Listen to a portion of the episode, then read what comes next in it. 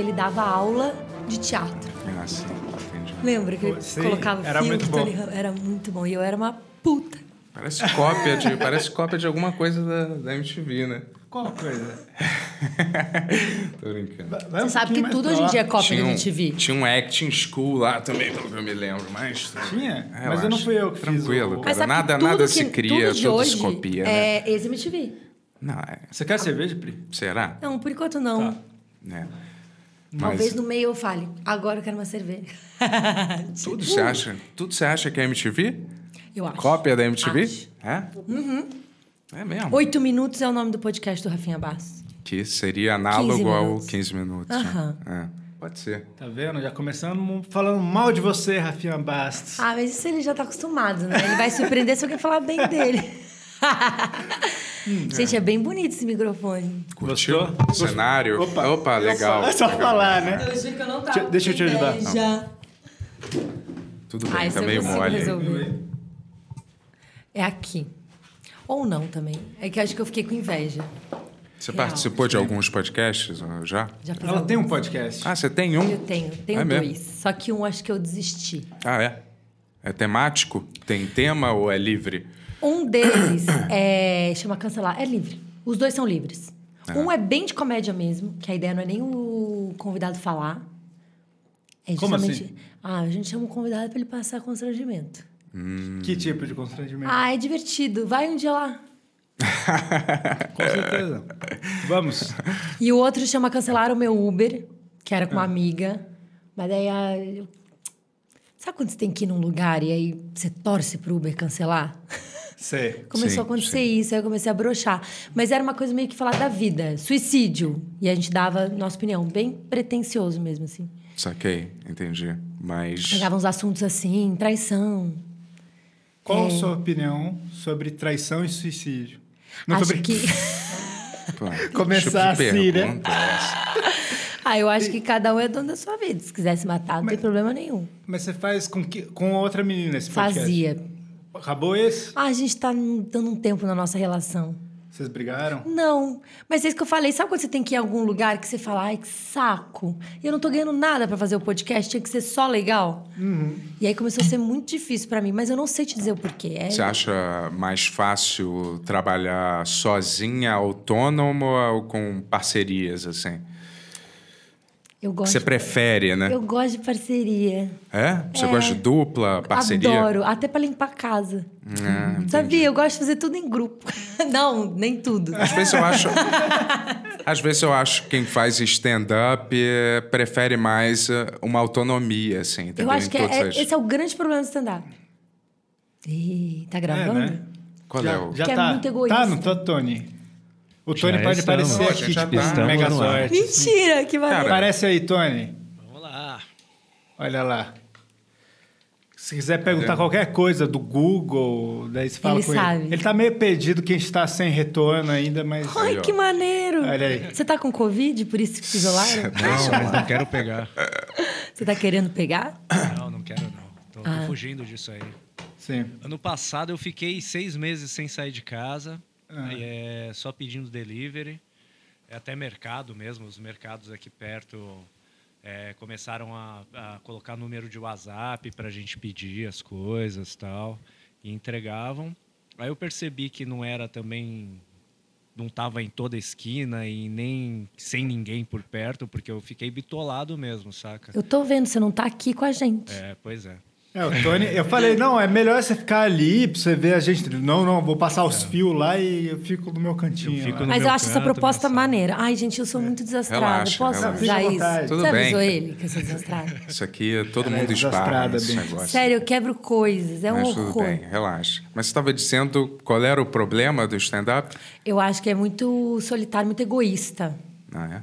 Mesmo porque comédia já é uma coisa meio. o ego inflado. Quem Sim. faz comédia, né? Porque fazer rir a pessoa já. e, e aí eu acho que no stand-up fica essa solidão. E aí cada um trabalha por si, é você sozinho no palco. E aí eu acho diferente. Porque assim, eu sou do teatro também. E é tudo muito em grupo, né? Sim. É tudo muito é, guerrilha. E aí no stand-up dá uma sensação de. A gente tem amigos tal, mas na hora você subir no palco é só você. E aí eu sinto essa energia, assim, mais egoísta mesmo.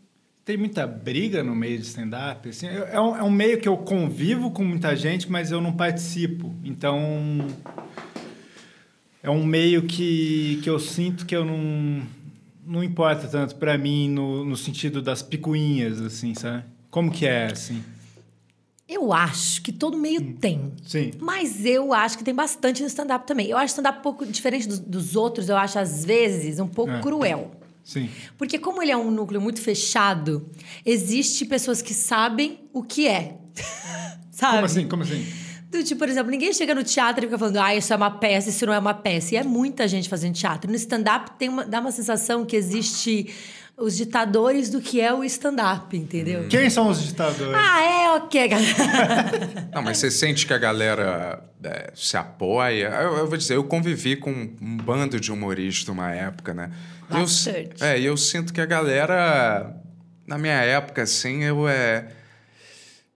Cara, as pessoas, assim, como as pessoas se relacionam nos bastidores, assim, é meio. Não, não dá nem pra fazer um transcrito, assim, de como que é. Tipo, são piadas, de todo mundo meio que zoando e meio que, sei lá, fazendo as paradas mais escatológicas, assim. São. E meio que. tipo o que escatológico? Tipo piadas de mau gosto, Ah. né? Aliás, assim, é tipo, imagina, humorista, eu acho que quando se encontra, às vezes, né, tem um problema grande que é uma, mesmo sem plateia, uma competição interna, assim, de quem fica soltando mais piadinha, e quem provoca mais, entendeu? Até a coisa, às vezes, sair um pouco do, do limite. Você nem sabe mais se aquilo é piada, se as pessoas estão brigando, estão se ofendendo, ou é piada aquilo, entendeu? Sei lá.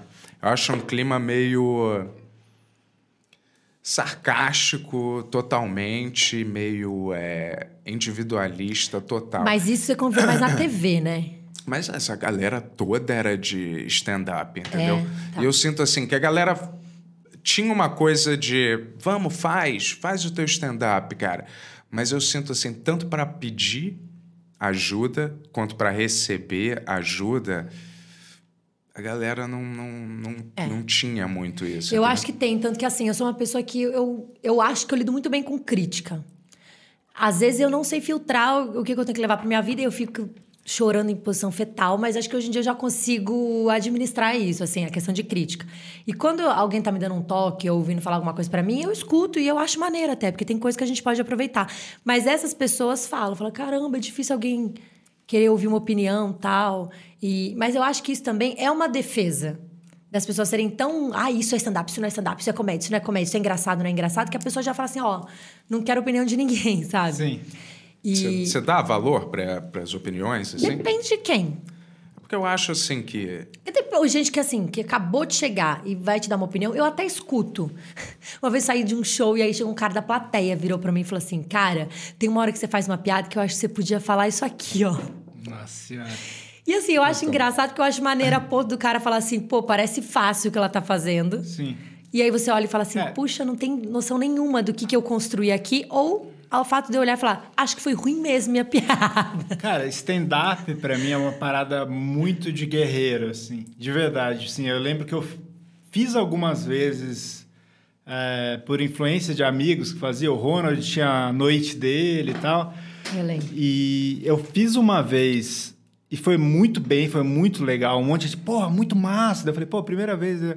E foi mó legal. Daí Eu fiquei mó feliz. Da segunda vez eu fiz e o público tava horrível, assim. E eu sei que tava horrível, assim, porque o Nigel, que era o cara, o melhor, assim. O carioca, não é? É, é um dos melhores stand-ups pra mim. Ninguém tava rindo dele, ele tava, tipo, confrontando a plateia. E quando eu subi no palco e eu fiz meus cinco minutos e ninguém tava rindo de nada, eu falei, eu nunca mais vou fazer isso. Eu nunca mais fiz isso. Mentira. Não, é, tipo, não era uma pretensão minha. Eu fiz por amigos, assim, tal. Mas é, eu sinto que você tá sozinho e, e confrontando o público de certa maneira também. É, eu, eu acho que existe isso também, né? Mas acho que esse também, pra mim, esse também é um prazer, sabe? Quando eu Sim. vou pro palco. Eu já fiz shows maravilhosos, já fiz show assim, água. Pra quem não sabe o que é água, é quando ninguém ri no seu show de stand Então, co- como que é isso pra você? Quando você faz uma piada e ninguém ri. Eu acho que esse, o meu lado atriz, porque eu sou atriz também, me ajuda a manter. Eu imagino. Eu acho que eu não entrego logo de cara do tipo, me fudi. Eu acho que eu consigo manter até o final. Sei. Mas depois é, vou parar, não sirvo pra isso. É uma droga, não sou engraçada. Sei. E aí eu respiro quando tem o próximo show. Aí eu vou bem, aí falo, eu sou a melhor que tem. Cara, galera, eu acho que stand-up é uma parada que você tem que ir mal mesmo, né? Eu acho, entendeu? E é uma parada que demora anos e anos para você se aperfeiçoando. Você tem que ir falhando, você tem que ver o material, você tem que aprender a manipular a plateia, você tem que aprender a tirar alguma coisa da manga se nada Achar sua funcionar. persona também. Você tem que aprender a lidar com gente, eu imagino, né? Gente conversando, gente enchendo o saco, ou gente que grita, sei lá, se faz uma piada é, um pouco mais, sei lá, é, é, afrontosa ou alguma coisa. Alguém, boa, não é assim. É. É, alguém fala, tá falando merda, ou alguma coisa assim. Sai sem graça. Isso foram as coisas que eu já ouvi, né? Pessoalmente. Não, mas é. Ele mas- lembrando da é. vida, né? Você fez stand-up? Cara, eu já fiz assim. Não stand-up propriamente dito, mas eu já fiz coisas que era eu e a plateia, assim, entendeu? Que eram pra ter graça e não tiveram nenhum. Mas eu já fiz isso, pô, já fiz várias vezes, assim. Peça de teatro já. Que eu ia pra plateia, meio que mexer com a plateia, Não ninguém, era. é, ninguém querendo participar, uma vergonha, assim, mas eu fiz. Na época eu achava que, sei lá, fazia parte, assim, te deixava meio calejado, É assim. isso pra- que eu ia pra- falar. pra Acho que o humorista que nunca passou por isso é uma benção, mas eu acho que se o dia que passar, ele não vai estar preparado. Acho que e tem acho que isso vai passar. calejando. Eu também acho acho. que tem que passar. Tem que Dificilmente acho que algum humorista não passou por isso. Hoje a gente vê os caras tão, é, que são tão no hype, eles já passaram por isso. E é engraçado que eu estava falando sobre isso que você estava falando, né? Quando, da comédia e tudo mais. Hoje em dia a gente tem essa coisa da, da internet. E mudou muito. Foi uma página virada para comédia. E aí, quando a gente fala desse sarcasmo entre os, os humoristas, eu acho que hoje em dia. Nesse sentido, a gente vê mais uma competição. O meu vídeo teve mais visualizações, eu tô Sim. com mais seguidores, eu tô lutando teatro, eu tive. Antes a gente contava aplausos. Ó, meu show teve três aplausos em um minuto. É, e então isso é um dia... saco, né? Porque não ajuda criativamente e não reflete a realidade. Eu sinto muito, assim, sabe? Eu sinto que é muito uma coisa. Ah, esse comediante está falando de um assunto que vai ter mais view. E não que ele é um. Porque eu, eu lembro o Nigel, cara, que eu, mencionando ele de novo. Cara, ele ia sem material nenhum e fazia 40 minutos. Maravilhoso. E eu falava, cara, como que ele faz isso? Ele sobe ali sem. Ele chegou um dia pra mim e mostrou, tipo, duas piadas que ele tinha pra falar de Chaves e ele ficou 40 minutos falando de Chaves. Eu nem gosto de Chaves, eu tava cascando o bico, assim. Eu falei, tipo assim, é, e, e você vai ver, tipo assim, uma galera que tem um mega número, não é necessariamente a galera mais engraçada. É a galera que sabe qual assunto vai gerar mais. Mas sabe que eu acho que isso faz parte também? Sim. Eu acho que isso faz parte, acho que é um combo, é isso. Existe também esse apelo de marketing mesmo, e se você Uhum. Sim, tiver, você isso, vai ser melhor mesmo. É. É, eu tenho um humorista que eu adoro, que é o Rodrigo Marques, e ele faz isso. Ele tem uma- um tema, aconteceu um negócio e ele chega e desenvolve no palco, assim. Sim. E eu acho isso incrível, incrível. Sim. Que é o que a gente faz quando a gente tá com os nossos amigos, né? A gente conta uma história engraçada demais, mas chega no palco, parece que tem que ter um Mas como é que você faz? Você anota as piadas, você pensa, É, qual que é o seu escreve? processo? Ai, é difícil falar com duas pessoas. Cara, eu tenho... o cara é profissional. Então, eu, eu tenho gatilhos cômicos, eu falo assim. Entendi. Acontece alguma coisa que eu acho muito engraçada, ou uma história muito bizarra, ou me vem do nada uma ideia. Por exemplo, sabe? Eu tô numa depiladora, eu não acho que é um assunto feminino, mas aí tem um cara lá e ele fala uma coisa muito engraçada. Eu, gente, isso é muito bom, sabe? Sim. E aí eu anoto pra não esquecer e depois eu tento desenvolver esse assunto. Você anota só num caderno ou você põe num computador eu alguma anoto coisa assim? tudo. Na mão, no celular, no Mas você- caderno. Mas você tem algum esquema, assim, tipo, tá- tem as suas piadas à ordem, ou você meio que vai na sua cabeça e fala, olha, eu falo de tal coisa há tanto tempo, aí depois eu pulo para esse assunto, ou você anota tal piada X, segunda piada Tá. X, terceira Não, eu queria ter piada. essa organização. Acho até que eu teria mais piadas, viu? Mas não, eu faço assim. é, se eu tenho um texto, por exemplo, o último agora que eu tava desenvolvendo, assim, com a minha avó. Eu moro com a minha avó. Minha avó é muito engraçada. Tem várias coisas dela engraçadas. E eu anoto essas coisas que eu acho engraçada, a minha avó. E aí eu depois eu monto, organizo isso. Aí eu lembro que, que, sei lá, aconteceu uma desgraça lá, que eu tava no trânsito e vi um acidente. Aí eu anoto acidente, aí eu junto, falo, caraca, minha avó adora uma desgraça, sabia? e aí eu já emendo, depois que eu. Sim, eu é uma avó. associação, você- por uma palavra, você resgata o pensamento sobre o tema. assim, Eu tua acho que eu trabalho muito em cima de associação. Se eu fosse falar assim pra você de primeira ideia, eu faço muita associação. Tanto que eu, eu penso em, em coisas paralelas em outros pontos de vista devido a uma associação, assim. Que complexo, né? Não sei nem se eu entendi o que eu falei agora. É, é, Mas é. fez sentido. Tem as pessoas que usam mesmo, é, aquelas pessoas que têm super memória, que elas que você dá um, um livro para elas assim, aí lê aí, e aí depois ela ou dá uma sequência numérica totalmente impossível de se lembrar, assim, de 300 mil números. E a pessoa lembra. E aí você pergunta como é que é a técnica dela, ela faz um monte de associação na cabeça. Ela lembra que um vem depois do quatro, aí ela lembra uma paisagem que lembra o quatro. O- exato. É, é, uma parada assim, eu não, eu não acho que eu não teria esse poder É, de, de é associação quase- de é. memória, assim, sacou? Mas aí... Geralmente é 15 minutos, 10 minutos, 5 é, minutos. 15 minutos. Quanto 15 tempo minutos. você 15 tem a de 20 material, minutos. assim, que Ah, você usa? Eu, que eu uso? É. Então, meus shows, a princípio, é de 20 minutos, 15 a 20 minutos, que é Sei. quando você faz participações em show. Eu fiz um show em dupla agora, que é um pré-solo, pra ver como que... Fui, que eu fiz 40 minutos. Mas escrito eu devo ter bastante tempo já. Sei. E você Coisa. quer fazer um solo, assim, em Quero. breve? Eu tenho vontade, mas eu não sei se eu tenho vontade de fazer um solo stand-up ou um show. Porque existe isso, né? Qual que é a diferença? Por exemplo, Bull Burn, já viu? Sim. Eu acho ele muito. incrível. Tem muita Sim. gente que fala que isso não é stand-up, Ah, que isso é show. Tipo, qual, foi- eu olho ele e falo, meu Deus, ele é um artista completo. qual a diferença? Sabe assim, se tiver um show massa, qual que é a diferença? A diferença é que o show. dessas É. pessoas, eu nem tenho uma opinião formada sobre isso ainda. Às vezes eu fico, é, depois eu falo, não. Eu não, não tenho, eu não me preocupo muito com esse Sim. rótulo, sabe? Sim. Pra mim é o seguinte: fez as pessoas rirem, é o que eu quero, é o Sim. show que eu gostaria de fazer. E. A princípio, né, essas pessoas que já me falaram sobre isso, elas falam que o stand-up é stand-up clássico. Você tá com o microfone e fala, e fala, e fala. O Buburn, ele canta, ele toca, Sim. ele dá um show. Sim.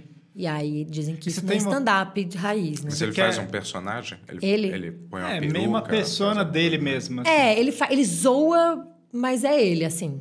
Mas ele não encarna um personagem. Não, muda a não voz. necessariamente. Ele é meio isso? ele distorcido, assim. Mas não é? ele faz cenas, às vezes. Por Sim. exemplo, ele coloca uma música e aí ele começa a fazer. Cara. Aí ele coloca um áudio falando: você indo comer bêbado. Você indo comer chapado. E aí ele Sim. faz toda a movimentação só de, de mímica. Mas tem gente que faz isso no stand-up também, né? Dá uma situação, Ele- interpreta a situação e Muito. tal. O Thiago Ventura. É, É, então, faz e É um tal. cara bem E corporal. Você quer incorporar essas coisas? Tipo, música, essas coisas no seu show? Eu ia amar, mas, por exemplo, é, eu não canto. Só se fizesse um rap. Canta um rap, rap faz aí. que eu não canto. Mas o rap agora. E aí, eu super gostaria, mas nem penso só na música, assim, eu penso no show mesmo, sabe? Ele pegou artifícios diferentes. Eu, eu fiquei encantada, eu assisti e fiquei impressionada. E eu acho que as coisas que ele fala são demais, assim. E ele joga Ele é dentro demais. do humor. Ah, assiste depois. Como é que é o nome do cara? Bo Burnham. Bob. Burn. De- Burnham. De, quente, não é? De queimar? Burn. É Burnham. É, no Ah, é Netflix tem um Burnham, especial dele. É, É, vou dar uma Make Rap, acho, não é? Muito, é bom, muito bom, muito bom. É muito bom. Vou ver. Vou dar uma olhada mesmo. Conhecia eu achei esse cara. bem legal. Bem E tu acha agora, você circula muito pelo, pelos comediantes, pelos que meios da comédia? isso? Não, sei lá. Vocês, Eu fico estranha essa Não. pergunta. Se você, sei lá, conversa, toma Sim, cerveja hoje, com a galera. Muito. Hoje é meio que assim. É, é engraçado, né? Mas quando você foca em algum lugar, você acaba vivendo aquilo, né? Eu sempre circulei por muitos lugares, mas aí com a pandemia você come... eu comecei meio que selecionar algumas coisas. E aí eu me aproximei bastante. Eu comecei stand-up, e aí eu parei. Uhum. E aí eu voltei em 2019. E aí fiz um ano, que 2020 faleceu, né? Sim. É, Eu ia te perguntar agora, é, por causa do clima na galera de stand-up, assim, como é que tá agora e, sei lá, como é que você vê, assim, os, sub- é, os subterfúgios, né? porque stand-up é uma parada que depende exclusivamente de plateia, né? De público, da, ga- de você ir nos lugares, né? Eu acredito que agora, pra galera, não tá sei. uma merda. Eu, eu vi um pessoal fazendo, não sei se você viu, mas com carro, Uma espécie Sim, de drive-in. Não rolou, né? Não rolou? Não sei. Rolou alguns shows, mas não virou. Eu achei que ia ser uma coisa que poderia até ter um potencial, mas não. As pessoas que fizeram odiaram. É. É, a galera que eu conheço que fez falou: Meu Deus do Mas céu. deve ser é um- complexo você não escutar a risada do público de volta, né? É, eu sempre falo que, que o stand-up ou a comédia, mas acho que o stand-up, porque o stand-up não tem quarta parede, né? Stand-up é você fala diretamente com o público. A comédia, ainda o monólogo, você não tá falando diretamente com as pessoas. Você pode fazer uma parte, quebrou e volta. Sim, sim. O stand-up você quebra a quarta parede. E eu vejo o stand-up como um diálogo. É um diálogo, não é você chegar, falar, contar uma história e. Ele é um diálogo, porque é o termômetro da risada, é o seu tempo, das pessoas rirem, você voltar, você saber o caminho que você tá indo, qual é o tipo de piada, se essa, se essa plateia é mais uma putaria, se essa plateia é mais, não, vou falar coisa da vida. E aí eu acho isso, que é um diálogo. Então, assim, na pandemia, eu fiz algumas lives também de É? stand-up. É. Eu, já, eu já alinho logo a expectativa. Ah, não é stand-up, a gente vai fazer uma interação engraçada. E, e é muito diferente. Não, eu sinto quando eu é, assisto, mesmo é, pelo YouTube ou pelos especiais da Netflix, assim, e comparando aos que eu já vi ao vivo, eu falo, bicho, não é a mesma coisa, cara. Você assistir um stand-up filmado, aquele, aquela parte, por mais bem filmado que esteja, pode ter vários ângulos de câmera, mas você tá ali na plateia mesmo, assim, sei lá, sentindo a energia da risada da galera, não sei, mas não. Eu penso que não representa vários humoristas, assim, quando eu vejo eles é, fazendo stand-up filmado, assim. Eu, Eu, também que não- acho, mas assim, muito, é muito diferente você estar lá. ali ao vivo vendo aquilo. Eu acho que é, é- a internet ela dá esse- essa acessibilidade, né, de você estar muito longe no lugar e, e acompanhar um cara que você acha maneiro e até de divulgar o seu trabalho, né, expandir. Mas é muito diferente, nossa, é muito diferente. É, Agora na pandemia tá todo mundo meio deprê, né? A gente vê mesmo o sofrimento de não estar podendo, acho que em vários níveis, desde financeiro, que a galera que não tá estourada ainda, que já fez a vida, mesmo a galera que tá estourada, que é quase um vício, né? O nosso Sim. trabalho da arte, eu acho que é quase um vício. Sim. Se você parar de desenhar, parar de escrever, parar de fazer seu show, é, você fica mal. Mas eu acho que Sim. o humor é. O humor, então, é o mais necessário, né? na verdade. Você não acha? Tipo assim, porra, as pessoas rirem, darem umas risadas, pô, depois de, sei lá, de se estressar. Eu acho que é até pouco valorizado aqui, assim. Humor mesmo, assim. então, é, Stand-up ou programas de humor.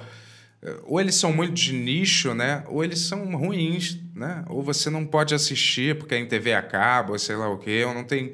Você não vê stand-up É, fazendo um programa, tendo do The. Noite, que é um grande programa.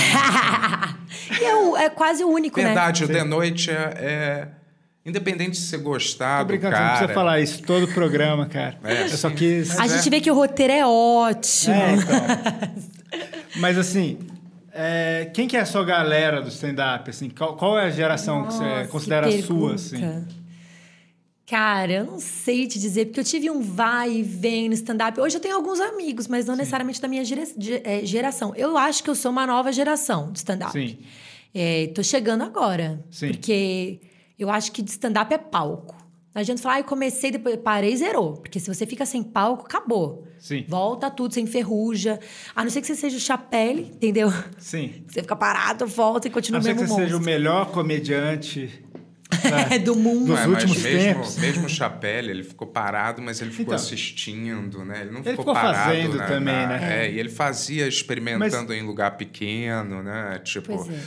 se você, você para de andar com um humorista ou para de andar no meio, eu acho que você é Você estranho. tem outro direcionamento criativo, você vai É. pra outro lugar. Eu fiz uma novela, eu não falava mais de, de piada. Eu vivi aquilo intensamente, mudei de cidade, novos, novas coisas. Então, pra mim, mudou muito. Então, eu me vejo hoje com uma nova geração. O meu canal do YouTube, eu mal posto vídeos e acho que hoje a gente tem esse outro. Então, total. E eu acho que vocês têm um caminho semelhante, assim, que vocês dois eram atores de teatro e viraram comediantes e fizeram novela também. É, como que vocês separam essas coisas, assim? Você, principalmente. O Bento eu sei de tudo isso. já sabe tudo. É, Eu queria, eu queria saber, inclusive. Aí é eu, tipo, conversa. eu não planejo muito, não, pra falar a verdade. As coisas acontecem na minha vida e eu vou abraçando. Sim. A única coisa que eu posso te dizer é que na época que eu fiz a novela, foi. Tá quebrando Fui tudo eu, aí. fui eu, desculpa. Não tem problema, eu também quebro tudo. É, eu sou uma pessoa assim. Eu me sinto realizada fazendo tudo isso. Eu não consigo falar agora, eu só vou fazer stand-up. Talvez eu falta foco.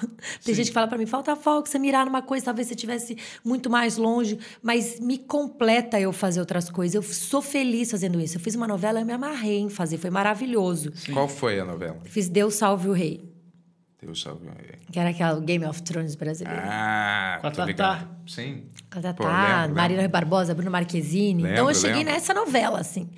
E, e foi maravilhoso. A única coisa que, com o tempo, com a experiência, você vai aprendendo, que eu não preciso escolher. Sim. Então, por exemplo, na época eu vivia a novela, porque era novo, eu não sabia como que era tal. Larguei tudo pra fazer aquilo. Hoje em dia eu não faria igual. Sim. Eu administraria. Então, eu não teria largado stand-up como eu larguei. Eu tava começando, eu tava indo super bem, eu já tava fazendo show no Comedians, eu era, tinha menos de um ano de, de stand-up. Eu tava indo você bem. evoluiu muito rápido, assim. Eu lembro quando você começou e você começou a aparecer muito rápido porque seu material era muito bom, assim. É, eu, eu tinha uma dedicação, assim, eu tinha um conforto de estar no palco, sabe? Sim. E eram poucas mulheres também, então eu tinha um espaço. E aí eu larguei tudo e fui fazer a novela. Hoje em dia eu não teria largado tudo, mas não deixaria de fazer a novela. Sim. Eu tenho o sonho de fazer um filme e vou gravar, entendeu? Que Então, tipo assim, de filme que você quer Ah, fazer? eu queria fazer. Ai, qualquer um. Qualquer um? Não, calma, ó. Eu adoraria fazer filme de comédia, porque eu tenho uma facilidade, eu me amarro em fazer. Mas eu adoraria fazer um Bacurau, por exemplo. Que é... Sim, sim, e eu nem bom. digo a respeito de ser filme bom ou ruim, tá? Eu falo. Eu, eu acho muito bom. É. Não sei o Bento se ele viu, você viu? Eu acho honesto. Natural. Eu gostei. Honesta quando ele acha mais ou menos. É. Eu gostei, cara. Mas eu tenho questões também com o Bacurau. Acho meio cabeçudo, às vezes, demais. É, eu- eu- mas Eu eu, acho muito. Mas eu gosto daquela um dos coisa. melhores dele. representantes aí do cinema nacional, assim, Sim. botando desse jeito, assim, entendeu? Não vou dizer que eu acho um dos melhores filmes do mundo, mas eu acho. um- Não. É que eu tô falando de assim, de uma. Pensa- Se eu fosse falar dos de Hollywood, tem vários outros, mas pensando numa realidade, Sim. que eu ainda não falo um inglês tão bom pra ir pra lá. mas, por exemplo, a série Breaking Bad eu acho incrível fazer também. Uma eu coisa acho bem. que é, as novelas antes tinham mais uma uma fantasia em torno da, de ser uma catapulta para a visibilidade, para o sucesso. Eu acho que isso meio que deu uma dissipada, né, no- nos Qual, tempos qual atuais. novela que você fez? A favorita. A Ah, favorita foi sucesso. o, o Bento casou com a Claudia Hanna Ah, na é? favorita. É, foi, foi isso. Eu não sei se Você Tony, gostou? O Tony, Ah? o Tony se Você tem gostou? essa cena Cara. aí, ia ser muito bom se você ah, tivesse. põe, por favor. Eu vou te dizer que eu é. Cara, eu não. Eu, eu vou dizer que eu me estressava muito gravando a novela. Eu não, eu não partilhei Mais do que o prêmio Multishow de Humor? Putz, esse.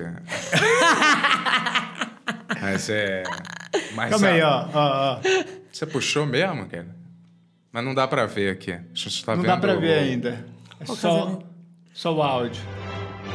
Aí, ó. Gente, olha ele! Ele beijou. Meira. Ai!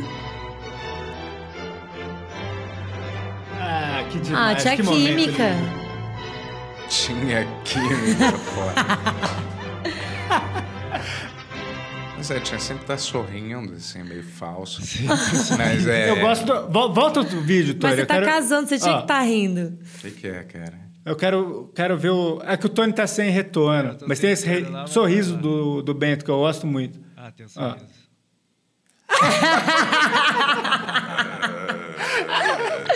Ele deu.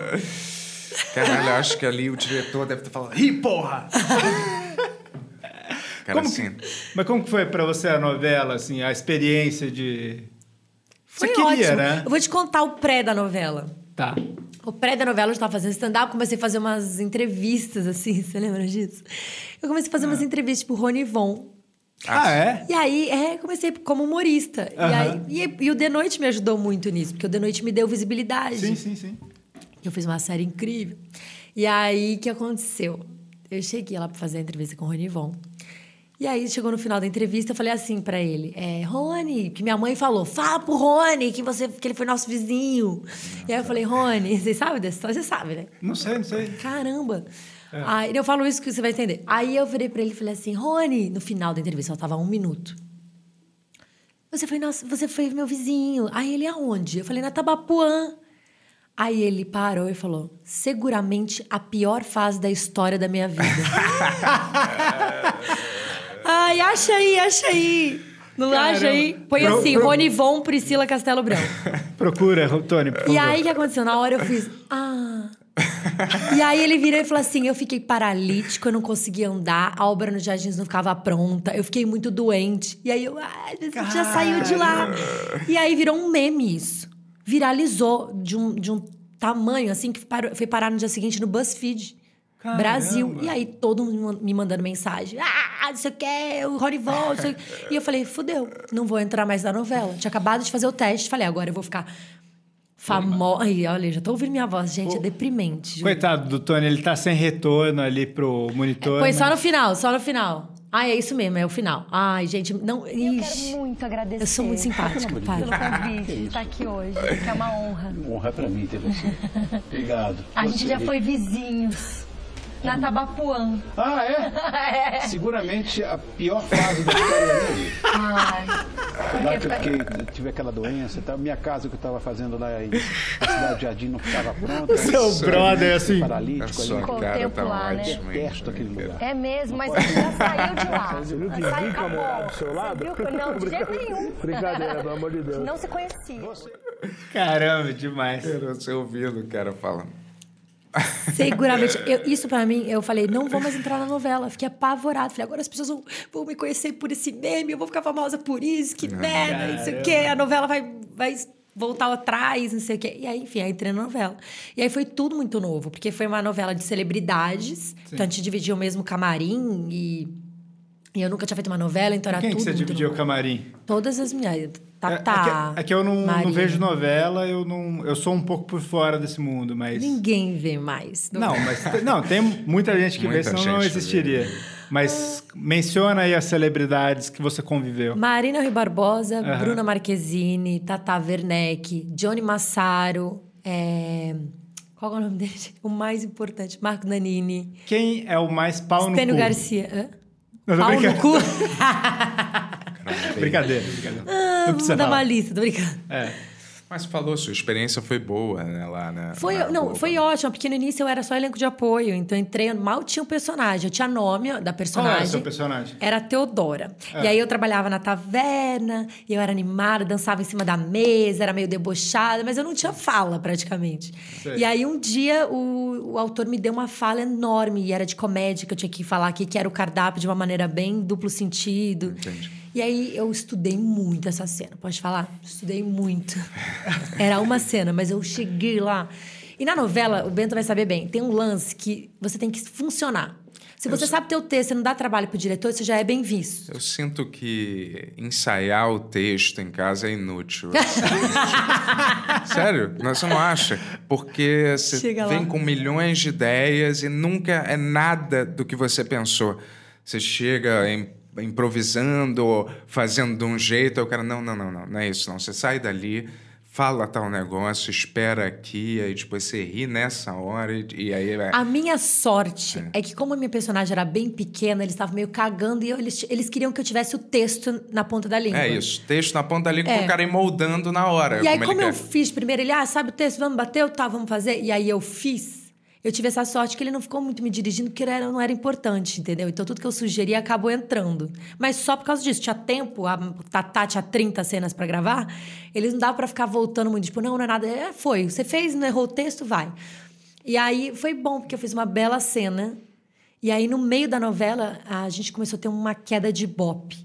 E aí eles tiveram que mudar o roteiro Sim. que é uma obra aberta, então Sim. muda tudo. E aí eles trouxeram a peste pra matar metade do elenco. Caraca, Caramba. tristeza, hein? E nessa hora foi uma tristeza. E assim fica sabendo que você, que você Morre vai uma morrer semana uma semana antes. Você começa a ler e fala, tomou um tiro no peito. Você, meu Deus, eu acho que eu morri. Caramba. Você morreu na sua novela? Não, não morri. Mas eu me lembro que uma vez eu. Fui é, viajar. Não, uma vez eu falei assim, cara, é...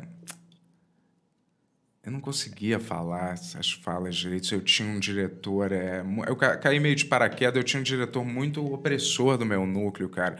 Era muito chato, assim. Tanto que depois eu encontrei ele no Facebook. E aí postei alguma coisa, ele tava no meu Facebook, ele falou, tá chupando maconha? Aí eu falei, você não tem graça, irmão. Você sem graça. É, aí eu, eu falei, as pessoas sorriam no set porque elas tinham medo de perder o emprego, porque isso não tem graça nenhuma. Eu tava puto, eu tava com um monte de coisa engasgada com esse cara. Aí o cara, porra, eu achei que vocês eram humorista, era pra levar na brincadeira, não sei o que lá, mas meu irmão, você é chato, você não tem graça. Aí falando, falando pro cara. Porque o cara era muito. Eu era muito ruim, muito verde, e o cara era muito opressor, cara, sacou? Tipo. Mas o Facebook serve pra isso mesmo, né? O Facebook serve pra você brigar com os outros, falar. Ai, Ficar Reclamar. cinco horas da sua vida brigando com alguém. Eu nunca mais a troco de nada. redes, cara. Mas eu senti, eu senti assim que era que era uma perseguição, assim, sei lá. Mas pode ser que não fosse, mas eu parecia pra mim que era. Eu não, eu, eu não tinha muito prazer, assim, cara, às vezes de estar fazendo. Ah, mas uma vez é isso que eu ia falar. Eu é, mudei. Eu falei, não sei o que lá, não sei o que lá, trunks. Eu botei um trunks, assim, entendeu? Na, na, E aí, pediram pra você tirar. Não, ninguém falou nada. Aí passou um tempo assim. Aí eu recebi um outro texto. Aí o cara, olha o texto. Aí tinha uma fala minha com trunks no final. Quer dizer, o autor viu, eu acho. Gostou. Só para ele dar um recado, assim. Eu, eu senti que era um recado, assim. Eu tô vendo o que você tá fazendo, Cê- entendeu? Mas cê achei sente- bom. Você sente a paranoia da maconha nesse momento. Eu senti que era um recado, assim. Eu tô vendo o que tá acontecendo. Mas acho que ele né? abraçou o Não, seu bordão. Sei lá. A não ser que ele tenha feito assim, tranks, depois ele risca. Eu Não. sentia, né, n- não desvalorizando, mas eu sentia que era uma parada assim, bicho, tem que sair essa porra agora, entendeu? Então não interessa É. se você atuou bem, mal, médio ou ruim. A gente tem que botar essa cena no ar amanhã. Então é isso, cara. Te faz aí. É Eu acho que a deu. novela tem um pouco isso mesmo de produtividade. A minha, eu tive até uma sorte com a equipe que eu peguei, porque eu não tenho nem de verdade, assim, não é nem ser. Eu não tenho muito o que reclamar, não, assim, dos diretores, eles eram ótimos. Não, todo mundo era ótimo. Era só esse cara. É, só pra que é um deixar babaca. claro. Mas né? normalmente sempre tinha um babaca, assim, que todo mundo fala. Eu tive, realmente mesmo, assim, eram diretores que, que foram muito maneiros e davam muita oportunidade. E aí, pra mim, foi bom. Acho que o elenco era mais nojento do que a própria direção, sabe? Tinham pessoas que você fala assim, nossa, que.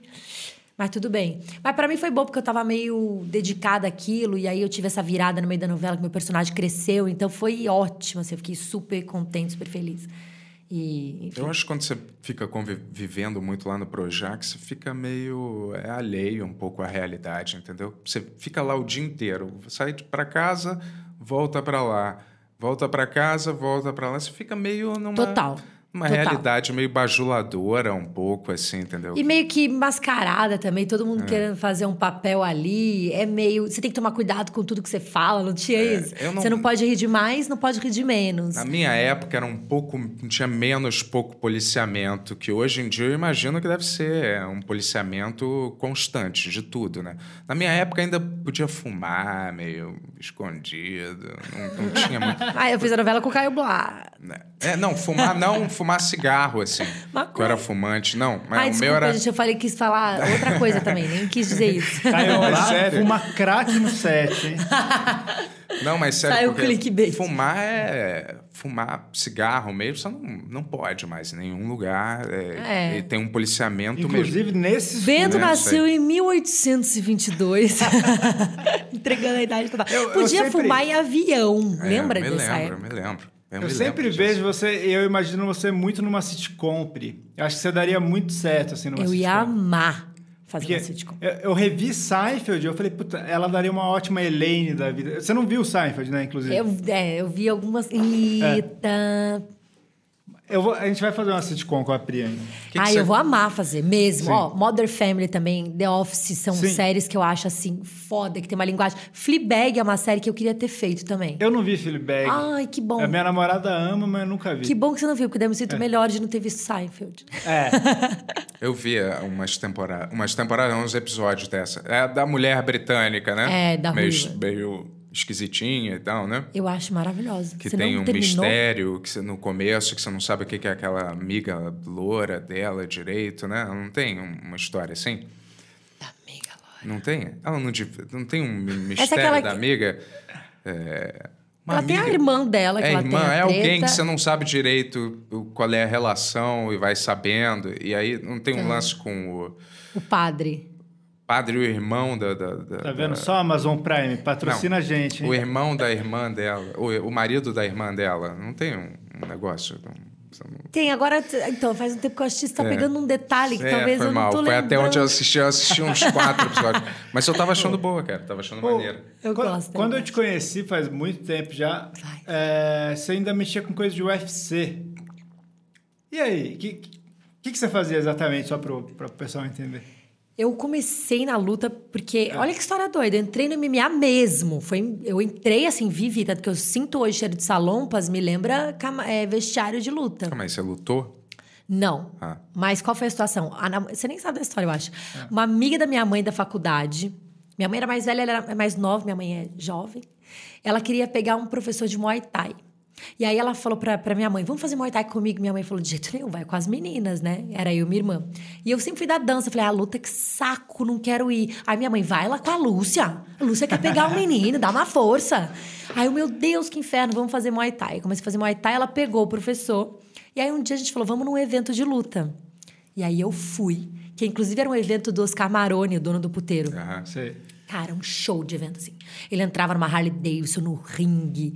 E, cara... O Oscar Marani? Oscar Maroni, com umas putas atrás. Era um show, era um show. Sei. Hoje você fala escroto, talvez, não sei. Era um show, eu fiquei alucinada. E aí era uma torcida, assim, gritando, e os caras lutando. Eu falei, amei. Comecei a filmar e comecei a conviver no meio mesmo.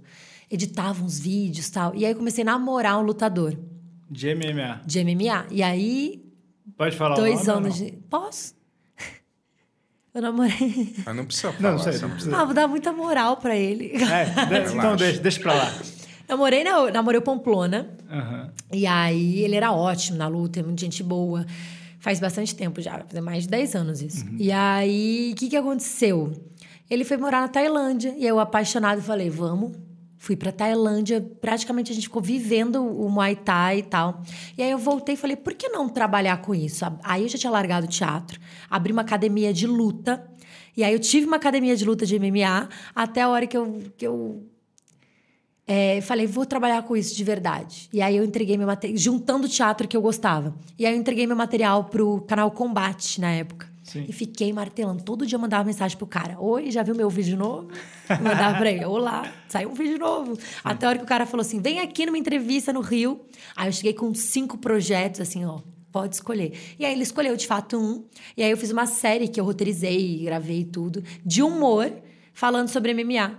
É, que irado. E aí acabou a série nunca mais, assim. Porque, meu Deus do céu. Que doideira. Mas você teve chegou uma a lutar? você- Não, eu treinei Muay Thai. Ah. Eu morro de medo de tomar um soco na cara, gente. Tem gente que fala assim: ah, você treina Muay Thai, se a gente lutar, eu vou te matar. Eu falei, vai. É. Mas você teve uma academia de. MMA? Eu tive uma academia por cinco anos de, de luta da MMA. Maior metro é, quadrado de tatame da época de São Paulo. Você era dona da academia? Era a dona da que academia. doideira. Quantos anos você tinha? Ai, ó, eu fui pra. Difícil a pergunta. Eu devia ter 21, 20. Que doideira. É. Caramba. Mas o seu namorado, ele lutava MMA. Ele lutava MMA. E você notava. Você não achava perigoso ele tomar tanta porrada na cabeça Sim. na época? Quanto tempo vocês ficaram juntos? Cinco anos. Cinco anos. Você notou alguma coisa nele, assim? De ficar meio com, com sequelas? É, alguma, alguma coisa, assim. Depois dele lutar, sei lá, é. Não deve É, ser ele bom, tinha um né? lance assim, ó, pra falar Não bem a verdade, eu não- Edu. Não, não precisa entregar. Eu só perguntando na, na parte, assim, Eu acho que essa sequela. do Ai, cara gente, muito apanhar apaixonada. mesmo, né? Apanhar, essa ser sequela- nocauteado, deve ser uma parada violenta, né? É muito. assim. E eu acho que essa sequela acontece sim, mas eu acho que ela é com o tempo. A não ser que seja uma coisa muito certeira, não quebrou uma coisa na hora tal. Você vê no, no tempo, assim, por exemplo, o Minotauro ou o Minotouro, não me lembro, acho que é o Minotauro, ele tem problema de visão. E eu tenho certeza que é porrada. São sequelas que vão aparecer em algum momento. É, Mas com ele, eu lembro que eu tirava ponto dele, né? Porque eles se ferem muito a cara. O que eu mais sentia de mudança era deformando mesmo. É, imagino. A cara vai Eu deformando. acredito que o cara não. Mas ele já foi nocauteado, você já viu? Nocau... Ele já Cair, foi nocauteado. nocaute? Já, e, e tem o tal do knockdown, né? Que é knockdown é quando o cara ele não é nocauteado, porque você tem um tempinho pra você reagir. Se você cai, se você cai no chão em defesa, é um, é um knockdown só. Não é um nocaute. Nocaute é quando você acabou aqui. O cara não tá vendo mais Apagou. nada. Mas às vezes tem uma manha do cara cair, já levantar uma guarda, parece que ele ainda tá presente. Só de eu ver ele tomar um desses assim na minha frente, a minha perna tremeu, assim. Deu uma baixada na pressão. Falei, meu Deus. É, Porque você se envolve muito, né? Sim, sim. É, eu ver amigo meu lutando, eu sofro junto. Eu fico. Quando eu não conheço, tô nem aí. E, Agora, via- é e amigo- como ele encarava, assim, de curiosidade? Ele, quando era pré-luta, tinha que ficar um tempo sem transar, por exemplo, assim. Sei lá, tinha algum tipo de preparação que o cara precisava fazer, ficar se concentrando, ou ele ficava... Eu acho que vai Ansioso. bastante de, de atleta. Tem atleta que não transa, porque acha que É, deixa tira energia, sei lá. Ele tinha mais um lance de perder peso, porque eles perdiam tipo 15 quilos em um dia. Hoje em dia não é mais permitido. O UFC 15 acabou com quilos isso. em um dia? Em um dia. Eu lembro que a gente Como? pegava. Cara, é muito bizarro e muito doentio, assim, e, e faz mal, tá? Eu já vi atleta ter hemorragia no baço por causa de desidratação. Mas basicamente é feito por desidratação. Então eles ficam sem tomar água, correndo numa esteira loucamente para suar, entra em sauna, entra em banheira de de sei lá o que que eles entravam lá para poder perder mesmo assim suor. Eu lembro que a gente pegava cartão e ficava passando no corpo assim para tirar todo o líquido do corpo. Caramba. Era uma coisa bizarra. Então em 24 horas eles chegavam a perder 15 quilos. Caramba. E ficava em sauna e tudo para eliminar a água. Só que isso é super prejudicial, assim. Isso afeta o cérebro, é Sim, imagina. uma coisa absurda. Tinha- aí eles iam pesar com soro na veia, assim, ó. Depois que pesasse, que pesava, já colocava o soro na hora para poder Reidratar. só que isso é um dia antes da, da, da luta, né? A pesagem. Era. No dia da luta, que era o dia seguinte, o cara tá completamente debilitado. Eu imagino. Pô, completamente. ele 15 come tudo depois, gordura, sanduíche, carne, arroz, macarrão. Chega no dia da luta, ele tá fraco, assim. E aí tem um período de recuperação de quanto tempo, mais ou menos, assim? Então, eles, eles têm essa mobilidade do corpo muito rápida. Então, eles, você fala pra ele, você tá frágil. Não, não tô, tô só um pouco fraco e tal. Mas depois de dois dias ele já tá bem. Aí ele tá mal porque ele apanhou. Aí tá bem. Mas o Edu era mais uma questão de dieta e de E perda você- de peso E mesmo. aí você fez isso até enjoar, e aí enjoou e, e abriu mão. Então, aí no meio disso, da, da academia, a gente terminou o namoro. Porque ele nunca me ajudou na academia, assim. Ele foi embora pra Califórnia, que depois que a gente voltou da Tailândia, eu falei, vamos abrir uma academia. Achei um lugar irado, aí a gente veio e ele meio que... Ele tinha academia dele, aí ele deu uma cagada e não era minha ideia. Era minha ideia que a gente fizesse isso juntos. E aí ele foi pra Califórnia e eu falei, não vou. Porque eu tava estudando direito também, eu fiz direito na faculdade. Falei, não vou, falta dois anos pra eu terminar a faculdade, tô com uma academia. Falei, vou ficar na academia tocando. Aí a gente terminou o namoro. Aí eu comecei a namorar um outro cara. E aí eu vendi a academia pra esse outro cara e voltei pro teatro. Aí, logo na sequência, entrei no Murilo Acting Class. Olha que doideira. Que doideira. Como que você parou de noite, No exatamente? de noite? Foi, foi pela Luíta? Foi. Não, não foi pela Luíta, não. É que eu lembro que vocês eram amigos. Na verdade, foi pela Luíta, só que ela indicou uma outra menina. Ah, E essa outra menina falou: o quê? Eu vou fazer uma prostituta? Jamais! Aí eu falei: eu quero muito, por favor, me chama. demais. Deixa eu fazer esse papel. Aí eles, não, porque o início, olha isso. No início, o roteiro que eles escreveram era assim. Ela chega. Pode, pode falar qualquer merda aqui, né? Pode. Pode. O roteiro era exatamente assim. Ela chega atrasada, com porra na cara. Não era assim?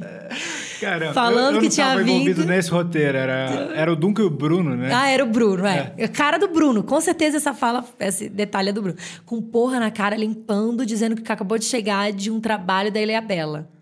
A menina leu isso e falou: Nunca que eu vou fazer isso na vida. Aí eu olhei e falei: Eu vou. Deixa Você pro- mandou benzaço, assim. Todo Então, e mundo não tinha, não tinha nada. hoje. Porque assim, esse é um detalhe que eu sabia que eu ia poder falar, gente, não precisa Não, de uma porra. Conhecendo o Duncan e o Bruno, o Duncan não escreveu isso. É o Bruno que inventou isso e isso nunca apareceu na tela. Olha, a- nunca, É. imagina, nem foi, nem tinha cabimento. Era tão zoado assim, tão na brincadeira que não tinha. Eu, eu me apaixonava por uma senhora. Mas são esses detalhes de texto que às vezes, né? De roteiro que não. Pô, Não vai entrar, é, não ia você entrar. sabe que não. Às vezes não. E, e eu tinha amado a ideia, porque era meio que um, docu- um mock, né? Era um documentário, então a gente tinha a parte de depoimento. Eu tinha adorado. E aí eu falei, quero muito fazer. E aí eu lembro que a única coisa que eu falei pro Bruno foi, é, que era um dos produtores, né? Eu falei, eu não vou ficar pelada. Só vamos combinar isso. Não vou ficar pelada. De resto a gente faz, mas não vou fazer nu. E já tô avisando antes, porque vai que em algum momento você fala, ah, mas agora precisa. Sim. Eu não vou Pô, fazer. Nu É, não tinha necessidade de nenhuma, né? desse também não tem na mínima necessidade. Você, se apa... é você, você você, você era um par romântico da senhorinha lá. E ela era traficante. Sim. Era muito maravilhoso. Faleceu, infelizmente, né?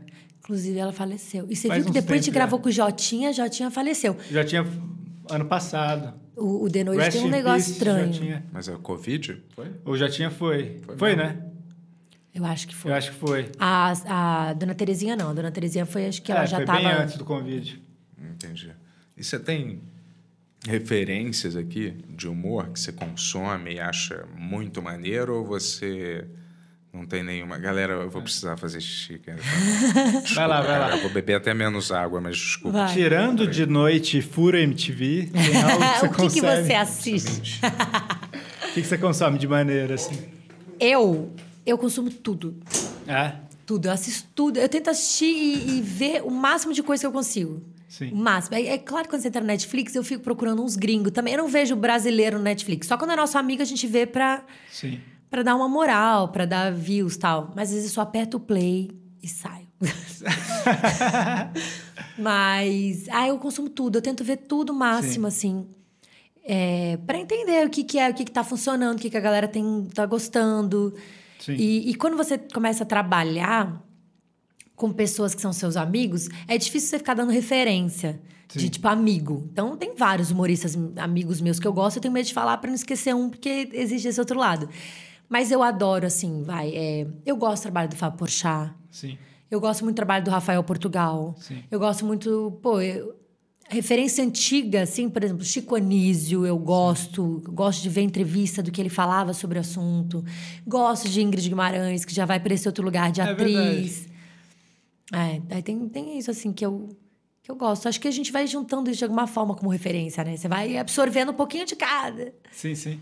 E assim, da, da coisa que eu falei que a gente ia acabar falando nisso, sim, teve alguma coisa específica que você viu de filme, livro, série, qualquer coisa que fez você querer fazer o que você faz muito, assim? Tem. É engraçado, né? Porque eu não tenho nada que eu fale assim, isso mudou a minha vida. Mas eu acho que marca a nossa vida de coisas que a Sim. gente acha legal, que a Sim. gente gostaria de fazer e tal. É, eu vou te falar de um livro Sim. que eu li Ah, e que profissionalmente mudou muito a minha visão. qual? Criatividade S.A., do cara da Pixar. Já leu? Ah, não li. Nossa, eu achei ele maravilhoso, porque ele fala, ele chama Criatividade SA. E ele fala muito sobre criatividade. E ele fala sobre a tua equipe de criação, que tem como que é o ambiente, como que ele viu mudar, porque ele ia muito bem, aí ele falou que começou a ter começar a ficar ruim e aí as mudanças que ele fez para para a coisa voltar a ser o que era. E tudo que ele fala para aflorar a criatividade, você ter um ambiente colorido, um ambiente que você possa descansar, um ambiente que você é, possa brincar, sabe? Então, na, na Pixar, lá no, no escritório, assim, eles tinham é, ping-pong, eles tinham jogos, porque tudo isso muda a criatividade. E eu comecei a olhar de uma outra maneira mesmo. Eu falei, nossa, que incrível ver desse jeito que ele está expondo, assim, um cara que é foda no mercado, é número um do um do um, enfim. Qual, qual dos caras da Pixar? Sabe o nome ou você não lembra? Ah, eu, eu sou ruim de nome em inglês, eu não sei nem pronunciar. É, cri- é Criatividade S.A.? S.A.. Ô, Tony, vê aí, por favor, qual que é. Vê o nome dele, é o. Não Mas sei. Ver, quando, você, quando você vê esses estúdios Pixar, Google, né? Parece que são lugares divertidíssimos de você É. ficar trabalhando lá e ficar passando o dia E ele inteiro fala lá, que isso é tudo é de propósito. E outra coisa, tanto que ele falou que era para as pessoas decorarem a sala do jeito que elas queriam e colocar coisas. É. E uma coisa que ele falou que também mudou muito meu ponto de vista é que normalmente quando as pessoas vão. é, um sócio ou um CEO, por exemplo, quando ele vai contratar pessoas, sempre tem uma preocupação de você contratar pessoas que não sejam melhores do que você. Pra você. Sim. É, é uma maneira medíocre de pensar, mas acontece mesmo. Sim. Falar, "Ai, não posso trabalhar com alguém melhor do que eu, senão eu vou perder meu posto. E ele falou, pelo contrário, eu quero trabalhar com pessoas muito melhores do que eu. Sim. Porque daí isso, eu quero que elas sejam felizes aqui e que elas sejam muito melhores do que eu. Porque assim eu vou aprender, vou crescer e, e o meu produto vai ser mil vezes melhor. E eu falei, nossa, isso é uma maneira muito grande de pensar, né? É um jeito que eu vejo também. Em tudo, tirando o Ben-Hur. é, não, mas é sério, é uma coisa que, que eu sinto muito que, que as pessoas se preocupam mais com o ego que com o conteúdo, né?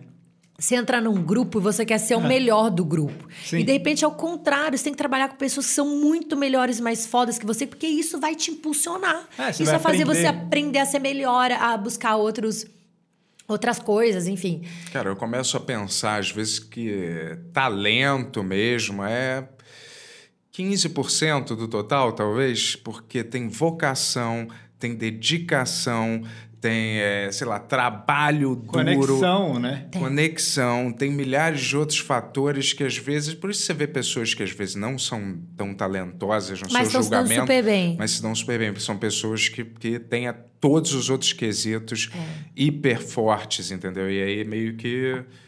que o ta... Porque tem gente que às vezes é muito talentosa, aquele talento natural, e fica preso nessa certeza do próprio talento natural. E, e se torna aí- frustrada, inclusive, do tipo, poxa, ninguém me nota, É. ninguém vê que eu sou talentoso. Mas assim, às vezes falta esse outro lado.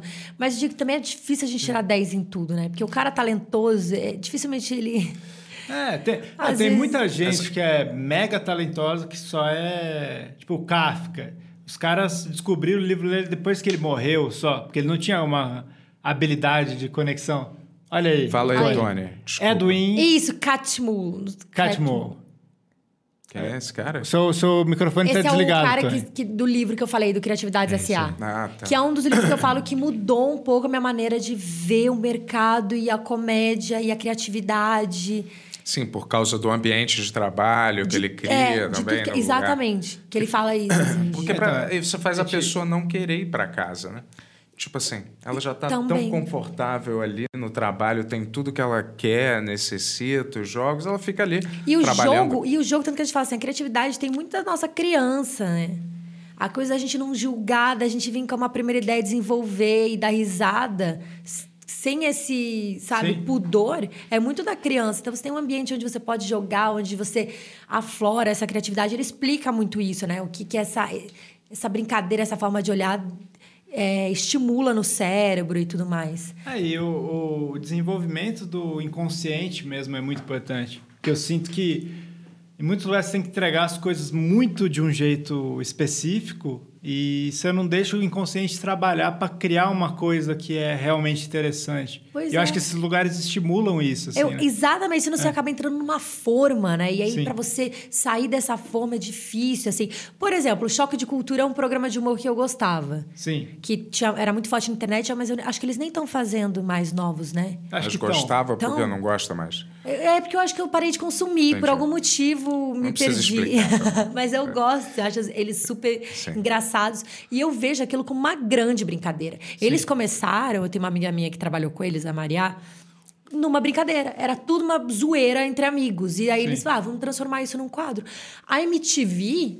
Ai, não, Olha lá. era uma sensação que eu tinha também. de ser- podia ter um roteiro, mas é, vocês se divertiam fazendo as coisas, sabe? Aí ele, não, era uma merda. me divertia, assim, cara, me divertia. É, eu, se eu Depende te- da época, né?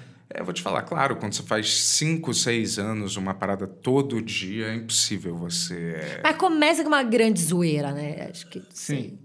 A Começa porque tem Vocês muita. me enganaram todo esse Não. tempo. Eu achava que vocês se divertiam. Começa porque tudo é uma incerteza, né? Na verdade, assim, quando começa, né? A gente, você começa, você tem que começar só na crença forte do que você gosta do que você está fazendo e que aquilo é maneiro para você, vamos dizer.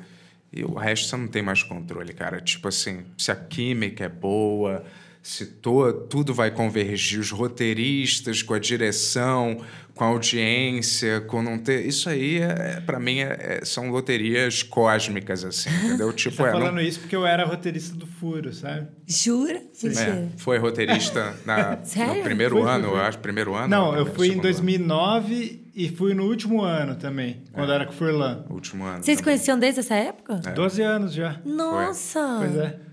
É. A gente. Conhece o Bom, a gente teve o. Olha, e a comédia dá amigos também, A gente, gente. se conheceu no Furo. Aí, daí, um tempo depois, eu saí da MTV, voltei. A gente fez o Mega Fodas juntos. E daí a gente brigou por anos. E daí depois a gente voltou a ser amigo. Vocês brigaram. Por que Pois que é. vocês brigaram? Cara, qual, qual- qual que é a sua versão disso, Bento?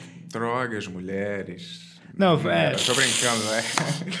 Sério, não. é- mas, cara. Bobeira. A gente era idiota, assim, entendeu? E Menina, mas bobeira. assim. Mulher? amizade. Totalmente de bobeira. anos. Tipo assim, assim, eu- eu- Um pegou a Foi- mulher foi- do outro. Não, foi a primeira vez. Ah, mais um. é mais Assim, um. todos os amigos que eu briguei, foi a primeira vez que eu, eu tava errado, mas a Você reação... pegou a mulher do Bento? Não, nem, nem, nem cheguei a pegar. Mas assim, a reação dele foi muito pior, muito desproporcional. E daí, Entendi. quatro anos depois, ele reconheceu isso. Ai, ó. E agora a gente tá fazendo um, um podcast que chama Bem Mas Eu. é. Cara, eu vou te dizer, você passa por fases na vida, né? Óbvio. Eu acredito que todo mundo tá sempre mudando toda hora, entendeu? É, então, é óbvio, né? Quando você é moleque, você faz. Sim. você- Ah, a, gente era, a gente era totalmente idiota na época que a gente... Tipo, É, eu, não- eu ainda continuo é o medo de entrar no sendo Big idiota, Brother, né? mas menos Sim. idiota.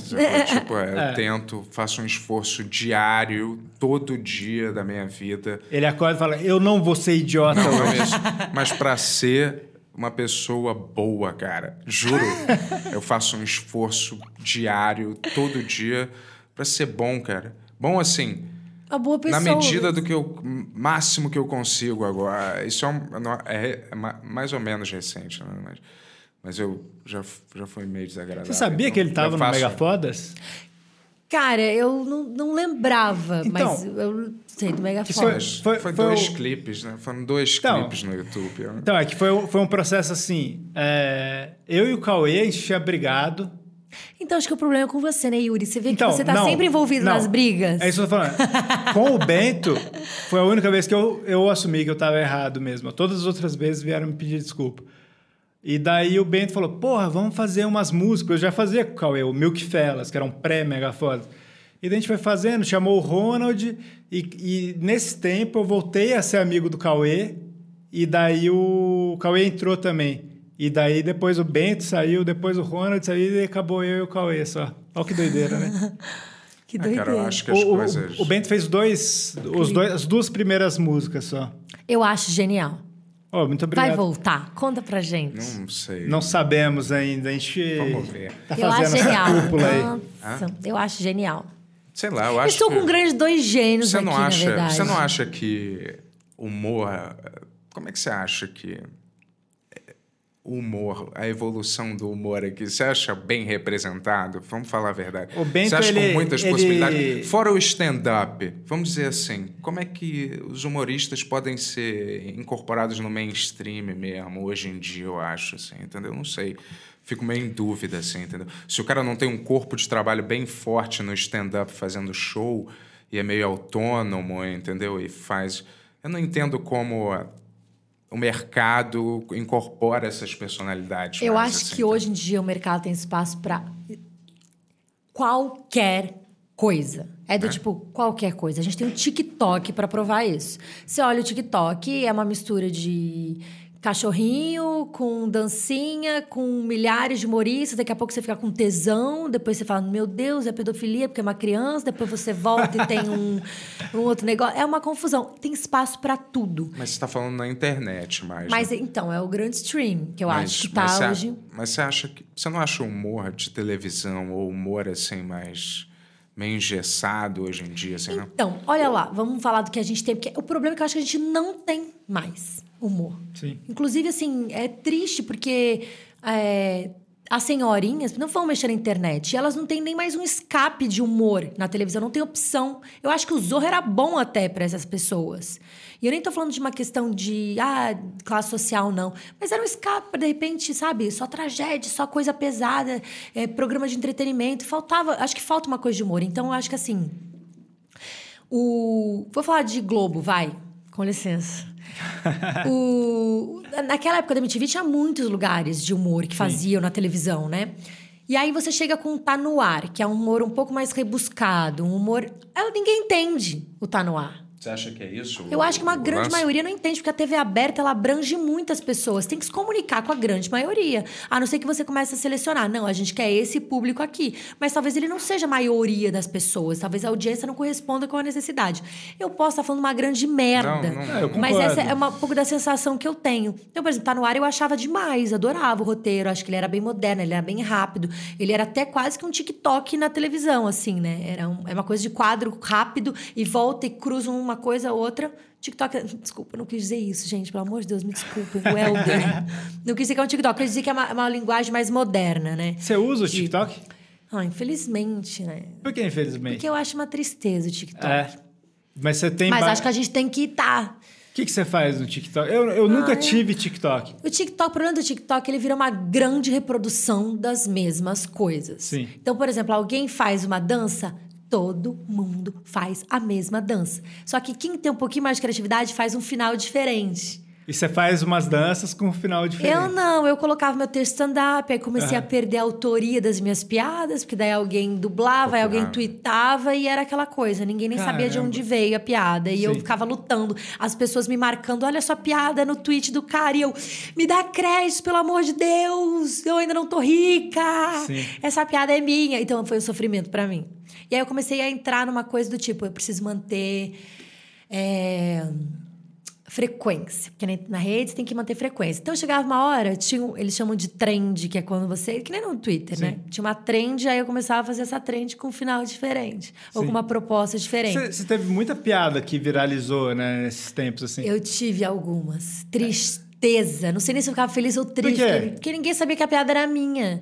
Chegou um Ah. cara lá, um sexólogo, fez uma piada minha, tweetou como se fosse dele, aí deu um print no tweet, postou no Instagram. Qual? Que era aquela que eu falo que salto alto. É, essa, essa viralizou muito. Viralizou muito. Que é que pau grande é igual um sapato salto alto. Que quando você vê, você fala, que lindo, eu quero. Mas na hora que você coloca, dói pra caralho. você não consegue andar depois. Você fica... Era uma piada assim, e aí o cara postou no Twitter e parecia que era dele. Todo mundo, ai, você é genial, você é demais, Puta, ai, é um que engraçado. saco, né? E aí, então, e é foda, porque o- como que o TikTok me protege disso? Porque o TikTok meio que lançou essa terra de ninguém. Deixa eu Ah, te falar, dublaram mas essa você, você ganha dinheiro? Tu ganha um dinheiro? no TikTok? Então, eu ganhei no é que é? início do TikTok, eu ganhei, porque eles Como é que queriam... funciona isso? Você faz um vídeo e ele... Eles falavam assim antes, né? Que se a gente chegasse a tantas visualizações por mês, a gente ganhava tantos dólares. Tantas visualizações, tantos dólares. Hoje, é, eu não ganho mais. Porque foi um prazo determinado que eles queriam tornar a rede mais adulta, então eles pagavam humorista stand-up para fazer isso. E hoje, acho que ganha mais com marca. Por exemplo, eu postei um vídeo da minha avó segurando um Ben Jerry's e nem tinha pensado nisso. Foi uma ingenuidade minha. Senão eu fazia ela com um Camaro, tá ligado? Super Patrocina a gente Ben Jerry's e Camaros. é verdade, dá fazer. Mas o que aconteceu? Eu coloquei na mão dela pra ela fazer uma coisa rápida, era o que eu tinha visto ali. E aí, bem- aí deu 2 milhões e meio de visualizações. Minha avó viralizou. E aí eles entraram em contato comigo. Pô, a gente viu tua avó, a gente queria mandar uns presentes pra sua avó. E aí eu recebi caixas de Ben Jerry's na minha Yeah. casa. Eu amei. A Skoll, Que demais. por exemplo, eu fiz um vídeo falando que minha avó gostava de beber. A Skoll fechou duas ações com a minha avó. E comigo, no caso. Que Porque eu doideira. divido o cachê, porque eu tô filmando. Você divide cachê com sua avó. Divido. Acho justo. Sim, lógico. Não, mas eu pago ela. Pô, que doideira. É. E... E aí eu acho que o TikTok tem um pouco essa, essa plataforma nova de humor rápido. Acho que o humor vai mudando. Por exemplo, Didi é um grande gênio do humor de 1900. Ô, PC. Mas você acha que não? Você não acha que o humor tá meio... Uma morte horrível. Tá meio, sei lá... Esse negócio de politicamente correto, você não sente medo, às vezes, de fazer uma... Pra caralho. piada e as pessoas. Outro dia eu falei travesti. Travesti, que até então, sabe, não é proibido falar travesti. Sim. Não sei, talvez caia likes agora, caia o vídeo, porque eu falei isso. Porque você tem que tomar muito cuidado, sim, cara. Um monte de gente comentando. Você falou do travesti. Eu falei, gente, vocês nem estão ouvindo o que eu tô falando. Só porque eu usei a palavra travesti. E foi uma história real que aconteceu comigo, então, de um eu- roubo e tal. E aí as pessoas já começam a julgar. É, dá muito Não, mas medo. calma aí, um travesti te roubou? É, não, a, a travesti viu o meu roubo. Ah, e como foi? E aí, não, ela falou, cara, é, eu, eu vi o cara na bicicleta com o seu celular e eu pensei em derrubar ele, mas eu não podia derrubar ele porque é, eu faço ponto aqui. Aí eu, tudo bem. Aí ela, mas era um iPhone? Aí eu falei, era. Ela, nossa, se soubesse, tinha derrubado, eu tô precisando muito. Ela fez uma piada. Ela tinha feito. E ela fez isso na hora, tanto que na hora eu não sabia nem como reagir. Eu, "Hã? como assim? Porque na hora eu tava super abalada e tal. Sim, sim.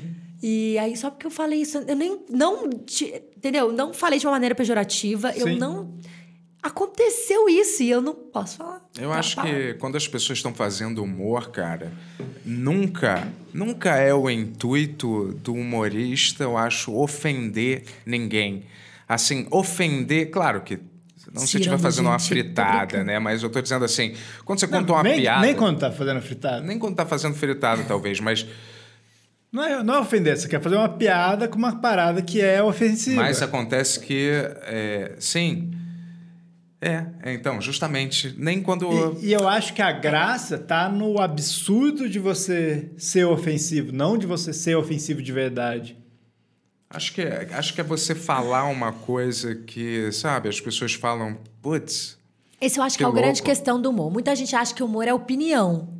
Sim. Só que eu acho que nem Não é, sempre é é. opinião. Às vezes é só você exteriorando, Não é. exteriorar.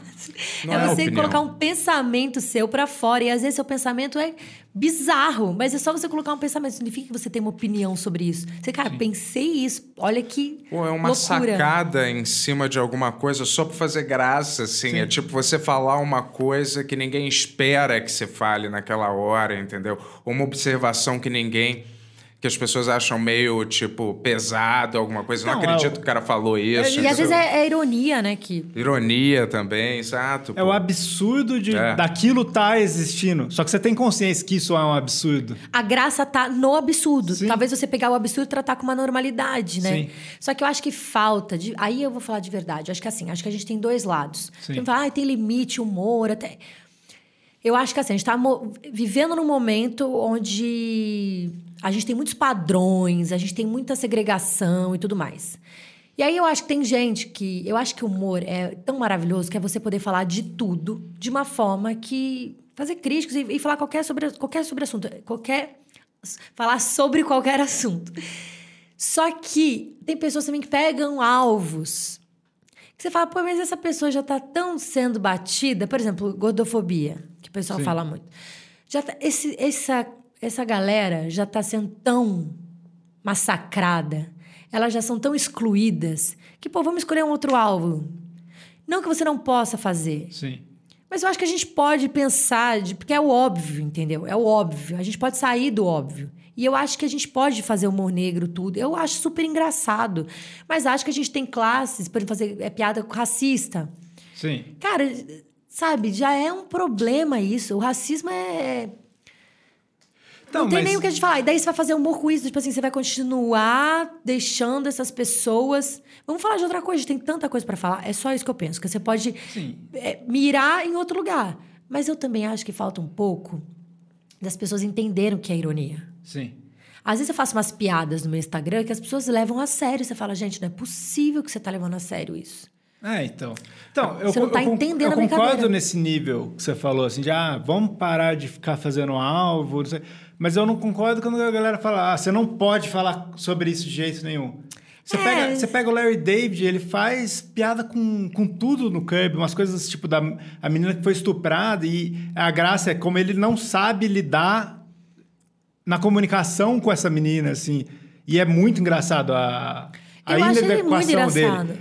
Só que tem gente que fala, não, isso não pode fazer piada de jeito nenhum. Isso eu acho errado. Que nem Porque, aquele outro humorista. né? não, não, só, só pra... Tipo, não é o humor que cria as situações do mundo. O humor só parodia o mundo, sabe? De certa maneira, assim. E às vezes pega uma tragédia, acho que Sim. Chico Anísio falava isso, né? Que ele pega uma tragédia e torna ela mais leve. Sim. Tanto que ele brinca que até nos Estados Unidos tem, tem muita comédia, no Brasil tem porque tem muita tragédia. Sim. Aí ele fala, vai na Irlanda ver se tem comediante. Não tem, Sim. porque lá é tudo funciona. E- e- mas assim, não é só tornar mais leve, é cria uma discussão sobre um assunto que ninguém tá falando ou ninguém tipo, ou todo muitas pessoas sentem muito peso em falar e abre uma, uma discussão também. Que nem o Jesse Nick lá, não sei como pronuncia. Jess, eu eu sei quem que é, Tá, ele tem sei. uma piada maravilhosa que ele fala assim: Hoje foi o melhor dia da minha vida. Foi um dia muito bom. Tava no estacionamento e vi uma criança presa dentro do carro. E aí eu falei: Meu Deus, um bebê preso dentro do carro. Eu vou salvar ele. Joguei uma pedra na janela do carro. E aí a janela tava aberta. Acertou a criança. Cara, eu acho muito engraçado. Tem gente que acha um horror. Meu Deus, ele Sim. jogou uma pedra e ele, e ele fala que é o melhor dia da vida dele. Cara, isso é muito engraçado. Sim, e não é real, não aconteceu Óbvio que isso. não é real, óbvio que ele jogou uma pedra na cabeça Sim. da criança. É, entendeu? então. Às E às vezes falta que, isso. que o humor, às vezes, se confunde meio com umas ofensas, assim, gratuitas. Mas eu entendeu? acho que também tem pessoas que fazem isso. Esse que é o lance. E Mas eu é concordo com você. pouco. Não, eu acho que tem, porque eu acho que tem pessoas que não conseguem ser melhores do que isso. Sim, E aí mas elas é acabam muito pouco. ofendendo porque é isso, ó, é o babaca. Só que eu acho que é o seguinte, ele pode falar. Sim. E aí ele vai arcar com as consequências. Sim. Ninguém tem que falar, não pode falar. Ele vai falar. Sim. O medo das pessoas quando acontece isso é porque muita gente vai concordar com ele. Sim. Eu acho assim, que cada um é, podia ter essas opiniões. Eu só acho, mas eu só, para mim o único problema que eu vejo é quando essas pessoas com essas opiniões meio estapafúrdias assim acabam entrando em cargos políticos, entendeu? Não, então, aí é uma Entendo- coisa totalmente diferente pra mim. Porque assim, quando você é um político, você não, você não, Não tá num, fazendo uma coisa de ficção. Você tá falando sobre a realidade. Exatamente. Você é responsável pela vida das É, pessoas. exato, é isso. Tipo, um humorista não é responsável pela vida Não, das pessoas. e, e tá na profissão dele Sim. fazer isso, assim. Isso já tá embutido, ele não é... Tipo- é que, assim, você acaba criando Isso influência. aí eu fico achando que as pessoas dão a mesma carga para um comentário idiota de um, humori- de, um, de, um, de um político, eles dão para um humorista Sim, também. isso é Não errado. tem distinção, entendeu? É tipo. Total, tanto que tem humorista que vira político. Mudando um pouquinho a área, assim. Eu lembro quando eu era moleque que eu vi uma entrevista dos caras do Oasis, que o- os caras perguntaram pra ele, pro Noel Gallagher, acho. Falou, pô, você fica brigando na rua aí, não sei o que lá, você não você fica preocupado com, as- com os moleques que escutam sua música, se influenciar por você? Ele falou, eu quero que os moleques que escutam minha música vão tomar no cu, eu não sou professor. Tá ligado? Tipo, eu faço música, eles, eles escutam minha música, eles têm que se influenciar na minha vida. Então é isso, tipo assim, o conteúdo que ele faz que é o importante, você tem que levar como conteúdo. Não é a vida real. É, mas é, eu, eu, eu concordo com você, Sim. mas acho esse assunto delicado. Porque essas pessoas viram celebridades. Sim. E quando você vira celebridade, é a, a nova profissão, que é os influencers. Então. E aí eu acho que, de alguma maneira, você tem responsabilidade sobre isso. E aí a gente vai entrar, por exemplo, na Pugliese, vai. Sim, quando sim, aconteceu o sim. negócio na pandemia. Sim. Que daí ela sai na pandemia, faz Mas- uma festa, as pessoas estão esperando alguma coisa, sabe? É mas- difícil. não, eu concordo com você, mas eu acho que isso foi a mídia forçando tanto a barra que quem cria conteúdo tem responsabilidade de criar as pessoas que, que existiram essas pessoas que são influencer, que ela, elas dão dicas para as pessoas. É. Só que elas não são aptas para dar dicas De jeito pessoas. nenhum, é exatamente isso. Mas eu acho que existe também aquela coisa do, por exemplo, assim, existe essa necessidade de ter um artista que você ama, você tem que saber da vida pessoal dele. Sim. E aí você fica, cara, você gosta do trabalho dele, Sim, né? Esse não cara que você importa. tá vendo na vida real, ele não é assim. É, Então, para mim, agora é, virou um combo, assim, é, de você... Quando você é, tem um filme, é um ator, você automaticamente tem que virar uma pessoa no Instagram também, em todas as Exatamente. redes, vender sua vida pessoal, falar com todo mundo, ser super agradável o tempo inteiro, porque faz parte... Sim. Da parada, é o que as pessoas falam. Assim, como se assinasse algum contrato dizendo que, E assim, que É, sua alguma coisa vida, faz né? parte. A E tua assim, alma. Pessoas criativas, artistas, eles não são necessariamente boas pessoas. Sim, É. Você totalmente. entende? Tipo assim, não, não tem que ter um, um- É o uma papa. reunião de condomínio falando, ó, você faz isso, você faz isso, você faz... Ah, então você pode criar arte. A arte às vezes é boa porque a pessoa é perturbada também, acontece. Sim. Mas assim, você tem que saber separar as coisas. Eu, É, eu que acho, que, acho que é não uma separam. carência que o povo tem. É. Que vira um ídolo e esse ídolo é pra vida. Essa pessoa é incrível em todos os lugares, né? É Sim. engraçado isso, é uma boa reflexão assim de fazer, porque você gosta do cara tocando música, você gosta do cara contando Sim. piada. Na vida real, ele pode ser um cara que fica o dia inteiro vendo televisão, que Você você não acha se chato lembra- pra caramba, né? Não se lembra quando essas atrizes de novela eram agredidas na rua? Existiam umas campanhas Sim, sim, assim, sim. pedindo não batam na, da Glória Pires, sei lá quem. É, tipo, ela não é a vilã na vida real, não batam Inclusive, ela faz rua. as duas personagens, a É, Ruth e a Raquel. é, tinha uma de- Mas, cara, as pessoas batiam na- na- Sim. nas outras pessoas, assim, né? É Isso impressionante, né? Eu não sei nem o que, que, que- que é isso. E, ó, Deus me livre de parecer que eu tô cagando regra de alguma coisa. Pode ser que amanhã eu, eu- aconteça alguma coisa que me Sim. faça mudar de opinião, tá? É tudo uma grande reflexão, porque é o nosso dia a dia, né? Sim. Hoje a gente vai escrever, a gente tem que pensar nisso, assim. A gente tem que ficar Sim. atento e, e lidar com isso. Porque senão, você, hoje em dia, essa cultura do cancelamento é É uma loucura isso, né? uma loucura, cara. Você faz mais qual tipo de humor, assim? Ah, eu sou mais... É eu acho que eu mais faço- é, sarcástico. Tem- eu, eu divido o humor, ele tem várias categorias pra Hum. mim. Tem gente que faz um estilo de humor mais bobo, que não necessariamente não é ruim. Tem gente que faz humor mais físico, de, de cair, de fazer interpretações. Tem gente que imita um monte É. de gente. Tem gente que faz um stand-up lá, normal, de... mas dentro do próprio stand-up, ou o cara é mais ácido, ou ele é mais, é, sei lá, mais político. Autobiográfico. Autobiográfico, mais cotidiano. Você sente que a sua linha, se você fosse, sei lá, é, comparar a sua linha, de repente, a uma dessas é, mais... é, Eu tenho, às vezes, um humor um pouco mais sarcástico, mas é- eu flutuo e saio. Eu arrisco algumas coisas quando eu falo da minha avó, por exemplo, que eu falo que minha avó, ela adora passear. E eu adoro levar ela pra passear porque ela dá menos trabalho que meu cachorro, porque ela leva a própria bolsinha de cocô. Tem gente que fala assim... tem gente que acha meio...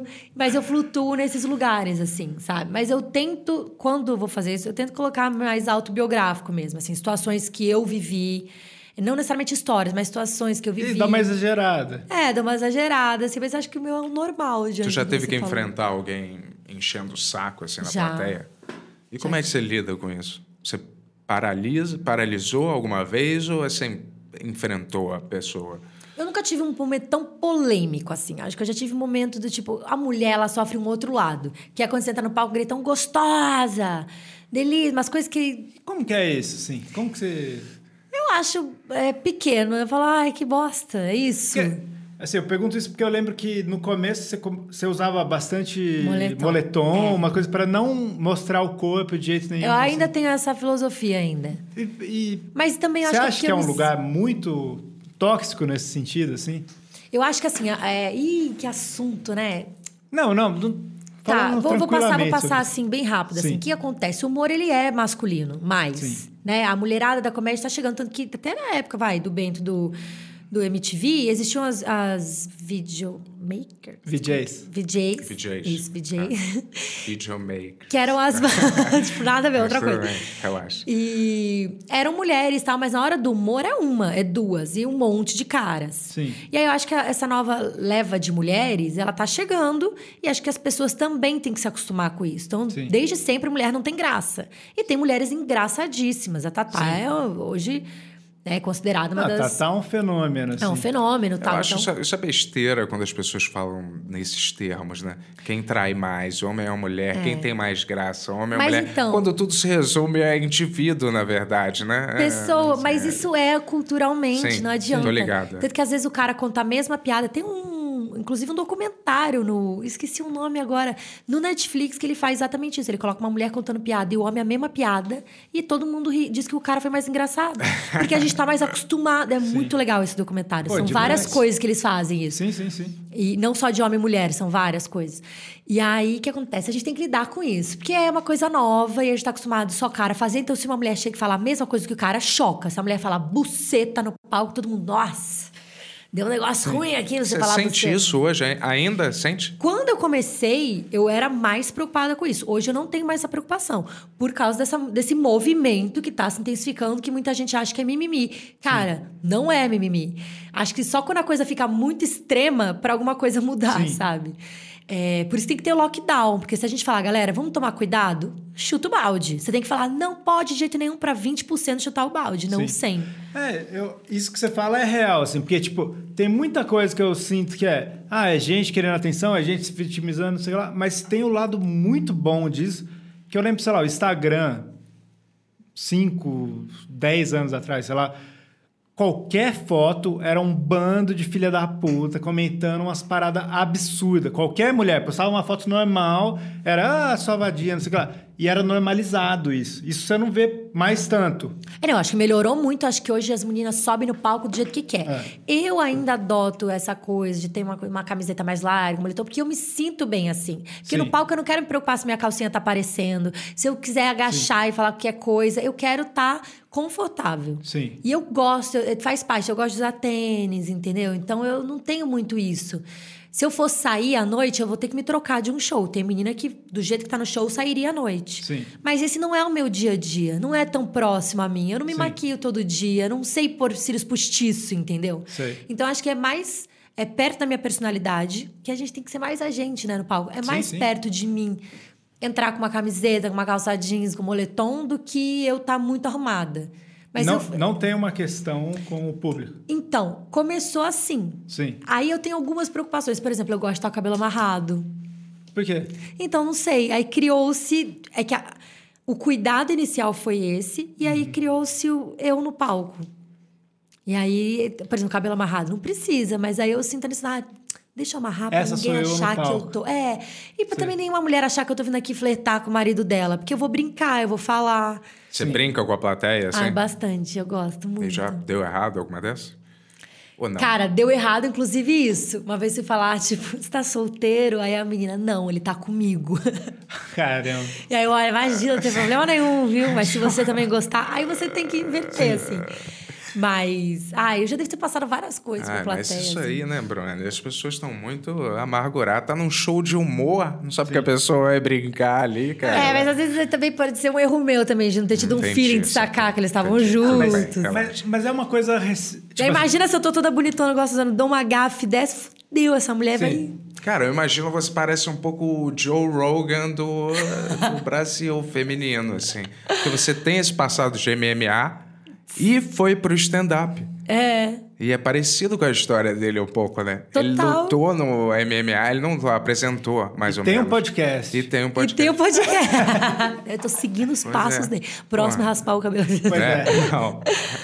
Porra, Eu mas eu achei interessante esse paralelo, porque parece, assim, não fisicamente. Mas é história, né? É engraçado, É, parece mesmo. assim. é, tipo, Ainda bem que não eu- fisicamente. E olha que eu não tenho uma piada de.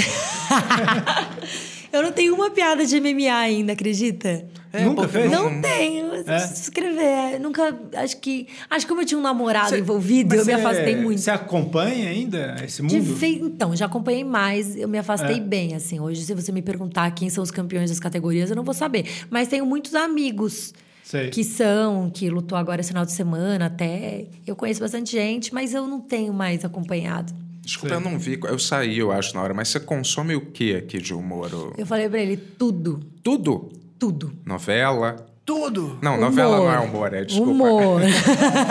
Foi mal. Mas o que, que é tudo, assim, mais Cara, ou você saiu pra ir no banheiro, a gente fica falando do mesmo assunto de novo. Desculpa, aqui. só uma, uma coisa que você O gosta. podcast pessoal Olha, eles ficaram escutando, 20 vai ter- anos Foi sem se falar e desculpa, agora não ouvi, mais cara. 10 Foi anos. mal, cara. Eu ia perguntar em cima disso. Não, mas eu, eu- você vê o podcast, cara. É. Isso. Caraca. eu tento ver tudo. Tudo que tem de comédia sai um especial. E você eu... gosta daqui? Você vê alguma diferença, assim, de, de estilo de humor, assim? Bastante. O pra mim nem se compara. O Bento queria ter nascido nos Estados Unidos. Não é e, verdade tipo, isso, ir no prom com a T-Leader, assim, sabe? Tudo do Brasil pra ele. Não fala, não É uma verdade, bosta. Não, cara. Eu acho, eu acho que lá tem coisas legais. Então, Mas eu acho, na uma- grande maioria, é, eu acho bem doente. Assim, não quer dizer que a nossa, aqui o Brasil, seja um primor, mas lá eu acho mais, um pouco mais esquisito que, que aqui, talvez. Mas é cara. bom isso. Eu tava nessa conexão, assim, eu sinto que o stand-up no Brasil ainda é muito recente. Querendo ou não, assim, tem tipo umas duas, três gerações. Sim. E não adianta de querer fazer o mesmo humor lá fora e aqui. Sim.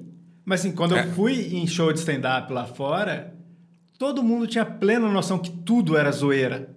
Sabe assim, os caras zoavam com a galera da mesa, o cara falava, "Ah, eu sei que, que isso aqui é um show de humor, eu não vou revidar com o cara, assim. Aqui, às vezes, ainda eu sinto que a galera não, não entende Yuri, que é ficção. uma vez, Ah. Tinha a escola da comédia do Fábio Lins e eu fiz o primeiro curso. Porque eu saí do The Noite sem saber, eu nunca tinha consumido stand-up, eu não sabia o que, que era. E a Ju e o Richard ficavam, você tem que fazer stand-up, você tem que fazer stand-up. E eu fui procurar saber o que era stand-up. E aí eu entrei no curso do Fábio Lins, onde ele passou um monte de referência, ele deu um, um start de como você consegue é, fazer É um. bom o curso? Eu gostei. É? Mas eu gostei assim, não para aprender a fazer stand-up, mas para você aprender a começar. Então ele conta nesse curso como que é o mercado, pode falar.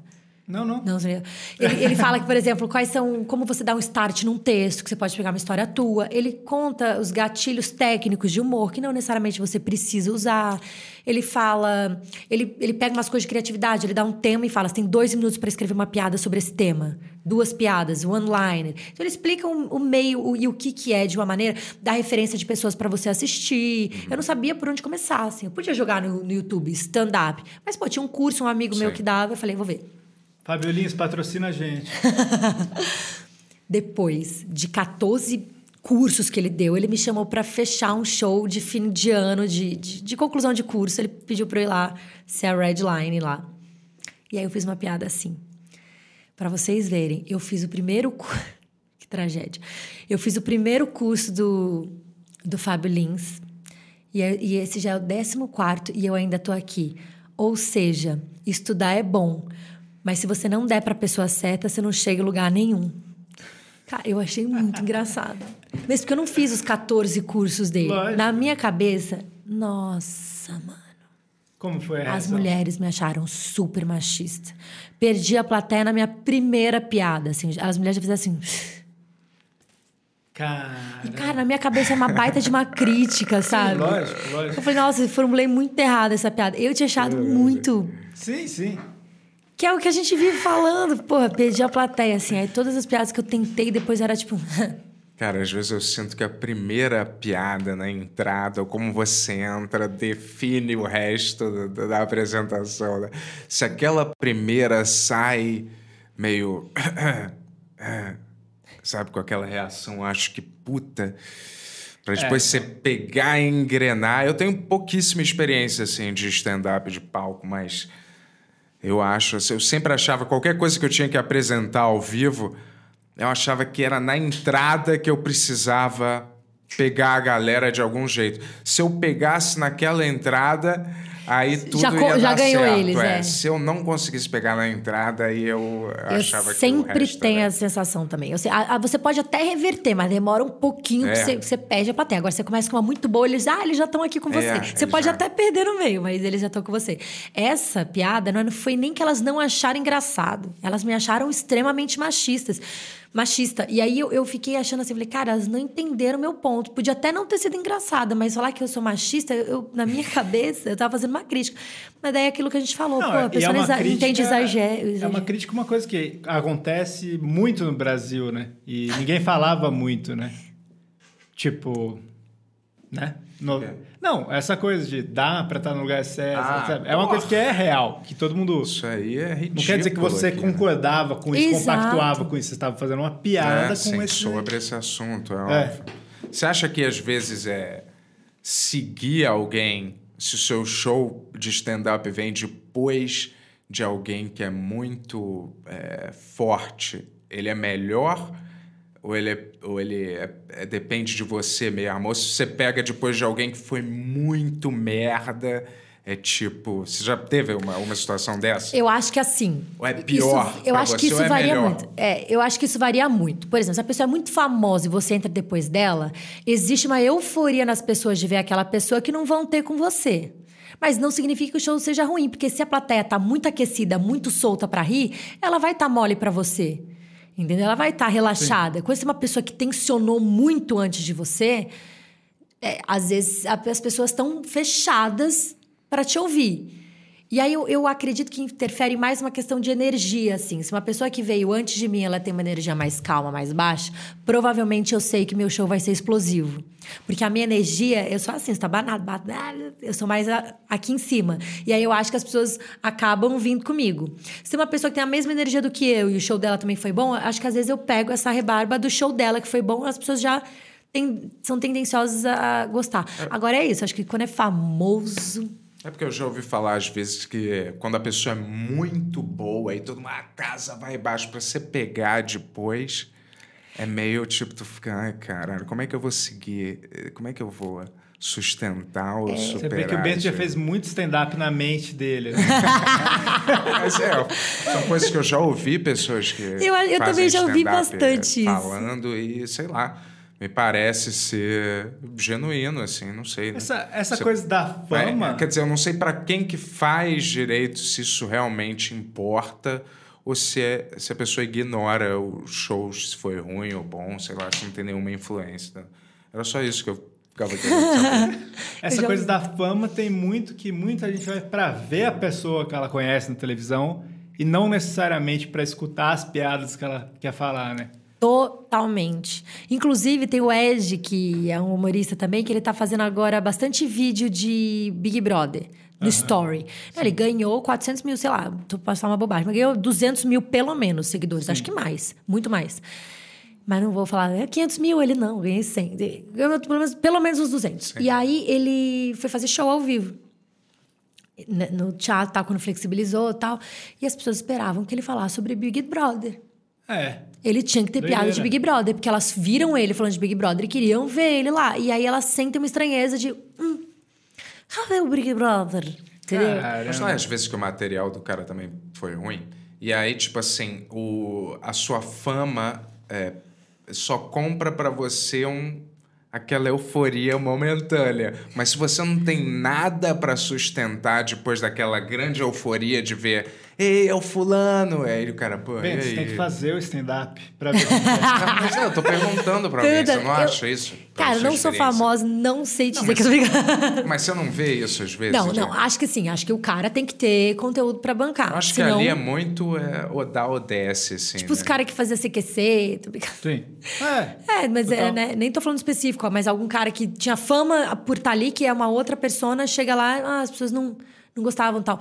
É, eu acho que assim, você tem que ter material, mas acho que às vezes, se você tem um material diferente do que você viralizou, as pessoas sentem, elas vão ter que conhecer esse novo material que você tem, porque elas criam uma expectativa daquilo.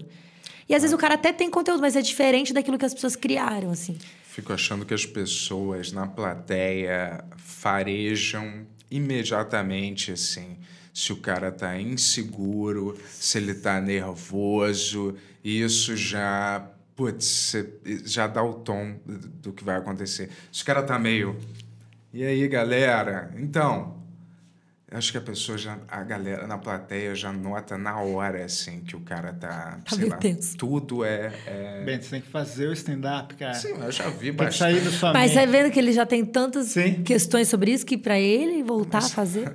Não, eu, ferrou. nunca- eu vou te falar, eu nunca fiz, cara. Eu Você nunca queria fiz. fazer? Hã? Você queria fazer mesmo? Na verdade, eu não penso nada, assim, sobre stand-up. Eu assim. acho uma ótima experiência. É, eu também acho que deve ser legal, mas Deve eu ser não... maneiro. Mas, É, sei assim, lá, eu não... O Yuri vai super bem, parou de bobo. Não, assim, eu, eu fiz uma vez, juro. Eu fiz duas vezes sério. Ou três. E a vez que foi ruim, eu falei, eu nunca mais vou passar por isso. Mas assim, eu, eu não necessitava passar por isso, porque assim, minha- minhas ambições não eram, não eram nessa área. Eu gosto de stand-up, eu sou muito fã de muita gente de stand-up, sim. Mas nunca. Do. Brasil. Cara, do Brasil, eu sou eu, fã mesmo muito do Nigel, assim. É que Ah, é, ele você falou ele não faz faz muito tempo. Mas, assim, eu, eu pude experienciar ele muitas noites e, cara, eu nunca vi ninguém com a energia dele de criar um bagulho de 40 minutos do nada e ser hilário, sabe assim? O Murilo é muito O engraçado. Murilo... É que, é que o Murilo... Eu acho o Murilo fora o da Murilo, curva. o Igor... Ah, o o Igor é muito engraçado. Eu acho também. Mas você sabe que é, engraçado, porque o, o Igor ele é diferente de tudo que eu já vi, né? Sim, e por isso que ele é bom. É. Por isso que ele é.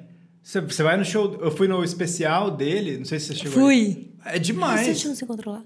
Eu não sei, eu fui no, na estreia, você tava lá? Ah, não sei se foi. Ele fez dois dias, né? Pode ser que eu É. tenha ido na segunda. Cara, demais. É um show de verdade, assim, né? Que você fala, pô. E o, e o É, Igor, que eu é. acho interessante, que ele não é só um cara que vai e escreve o texto dele e tudo mais. Ele estuda teatro, ele tem referência. Você falar com Sim. ele, ah, Antônia Bujão, ele sabe Sim. quem é, sabe? Sim. Ele, ele música, desde música, ali, é um cara que você vê que não é ai, limitado àquela área, Sim. assim. Ele é, ele é um estudioso de comédia, assim. Eu acho, Sim. admiro muito o Igor. Não, o Murilo, cara, eu, eu pra mim, assim, não dá nem graça. O Murilo é tipo tiririca, sabe? Você- Você olha pra ele e você ri. Sabe? Qualquer coisa que ele fala, assim, tipo, ele não precisa se esforçar tanto. Não sei se você concorda, assim. Eu acho Cara, ele tudo realmente. ele é engraçado. Ele vai falar de qualquer coisa, ele coloca a mão na cabeça e não sei o que lá, e você fala, puta que eu pariu, velho. Já compra É. ele, né? Já. Então, tipo, e o Igor tem essa coisa também, que independente do material dele, você ri dele, sabe? Assim, tem pessoas que têm isso, que é, é muito mais fácil rir. dela. Carisma, será? Não, é um carisma, mas é, acho que transcende isso. É uma pessoa que é engraçada. O Tiririca, cara, o Sérgio Malandro, não tem como você ficar 10 minutos perto dele sem rir, assim, sabe? Eles vão fazer você rir porque eles são aquilo, assim, sabe? Mas eu não sei, cara. Acho você que- não gostava do Sérgio Malandro? Você brigou com o Sérgio Malandro? Não. Tô brincando. Ele fez um programa com o Sérgio Malandro. Não, cara. Mas, é, sei lá, eu acho que... Não sei, cara. Mas Eu acho fazer que essa muito é uma prêmio. persona construída, midiática, assim. Né? Sim. A pessoa não é nunca 24 horas do jeito que É, ela é não. Performática, assim, eu acho, assim. Não sei, cara. Ela tem traços daquilo na personalidade dela, talvez, Mas, né? cara, o Murilo sobe no palco, é uma força, assim, né? Tipo, ele entrou no palco, ele é engraçado o tempo inteiro. E assim. o texto também é muito bom. É. Eu gosto do texto dele. Quando ele Sim. fala do Luan Santana, aquele texto do jato, né, que não viu, vai procurar ver. Eu acho muito engraçado. Eu- Toda a linha de raciocínio dele para falar sobre ter um jato é genial. Sim. Agora, eu fico pensando, o Bento, quando ele trabalhou bastante no prêmio, né? Multishow. prêmio- Ah, é. Sim. Então, ele já ficava vendo a galera fazer stand-up, aí ele, é, não... Lá no stand-up? Você odiava a galera fazendo stand-up? Eu cara? odiava, não. É só pra ter o clickbait. Bem que eu odiava. Não, não odiava, não, cara. Eu simplesmente é. Eu vou te falar, stand-up pra mim é muito. é, Eu não sou público muito pra stand-up, assim, de consumir, assim. Eu não sei, cara. Eu gosto, Chapéu. às vezes. Hã? Chapéu. Sim, um ou outro, né? Luiz Kay. Mesmo que você não goste de filme, embora, você assiste um ele, filme. embora o Luiz Kay tenha morrido, ele é um dos melhores ainda. Sei lá, cara, eu fico achando Tinha assim... morrido. É, não, pra muita gente... Uma morte horrível, é. Ele Eu morreu depois de se masturbar. Na frente das... Eu fico achando que uma das grandes é, pragas do stand-up, assim, é porque não tem uma pessoa no mundo, praticamente, que não acha que é engraçado, entendeu? E aí, quando você é, vê uma pessoa no palco, você fala, porra, é, aquele filho da puta ali tá falando isso e todo mundo dá risada. Eu também sei fazer essa porra, entendeu? E eu acho que isso desperta muito essa sensação de, às vezes, desvalorização do meio um pouco, assim, entendeu? As Total. pessoas acham que é meio tipo, ai, isso aí qualquer um faz isso aí, entendeu? É só chegar ali e ficar blá, blá, blá, blá, blá, é um bli, bli, bli. bagulho mega corajoso. Eu falei, eu não consegui fazer isso assim, e eu tô toda hora me atirando em um monte de direção, e eu- isso eu, eu falei, eu não vou passar por isso. Pela coragem do lance mesmo. assim. Eu, acho, que é que é super. Eu super. acho que é mesmo, que é você lidar com isso, com altos e baixos, e você Sim. manter e ter essa experiência. Não adianta, vai, não quero ter. Não, vai, tem que ter. E eu acho que é desafiador mesmo, assim. Tanto que quando eu comecei a fazer o stand-up, eu me amarrei pelo desafio, assim. De falar, nossa, eu, eu nunca tinha escrito pra falar pros outros, ainda mais pra rir. Sim. E isso é genial. Sim?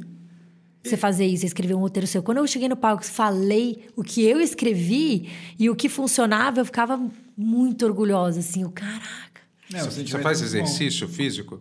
Se eu faço? É. Faço. Faz? Tipo Agora, no meio da pandemia, deu uma. Mas É, tipo eu também. Ah, eu vou na academia. Aí, às vezes. é- Porque o que acontece? Chega uma hora, você não tem. Ai, não tem mais horário pra nada. Sim. Você acaba dormindo muito tarde, acorda tarde. E aí eu não conseguia fazer aula de nada. Então, academia você vai, faz o horário que você quer e vai embora. Mas às vezes eu vou correr. Você é, você é muito ansiosa, assim? Eu sou. Você sente que... Eu acho que eu ah, sou, porque acho que eu sou bem ativa, assim, mas acho que Não, deve ter a ver com tem um- ansiedade, né? Você tem um fluxo prolixo, assim, né? Vocal. Você fala bem, fala muito, fala, fala bem assim de compreensão, né? Diferente de mim até às vezes. Mas é, tipo, porque eu acho, eu fico achando que os humoristas, assim, são pessoas que às vezes sofrem de muita ansiedade, de muita energia, assim, entendeu? Pra... Sofre, é, muito bom. Tem uma válvula de escape, assim. Às vezes eu acho É. que essa adrenalina de subir ao palco, assim, é uma coisa meio viciante, às vezes, né?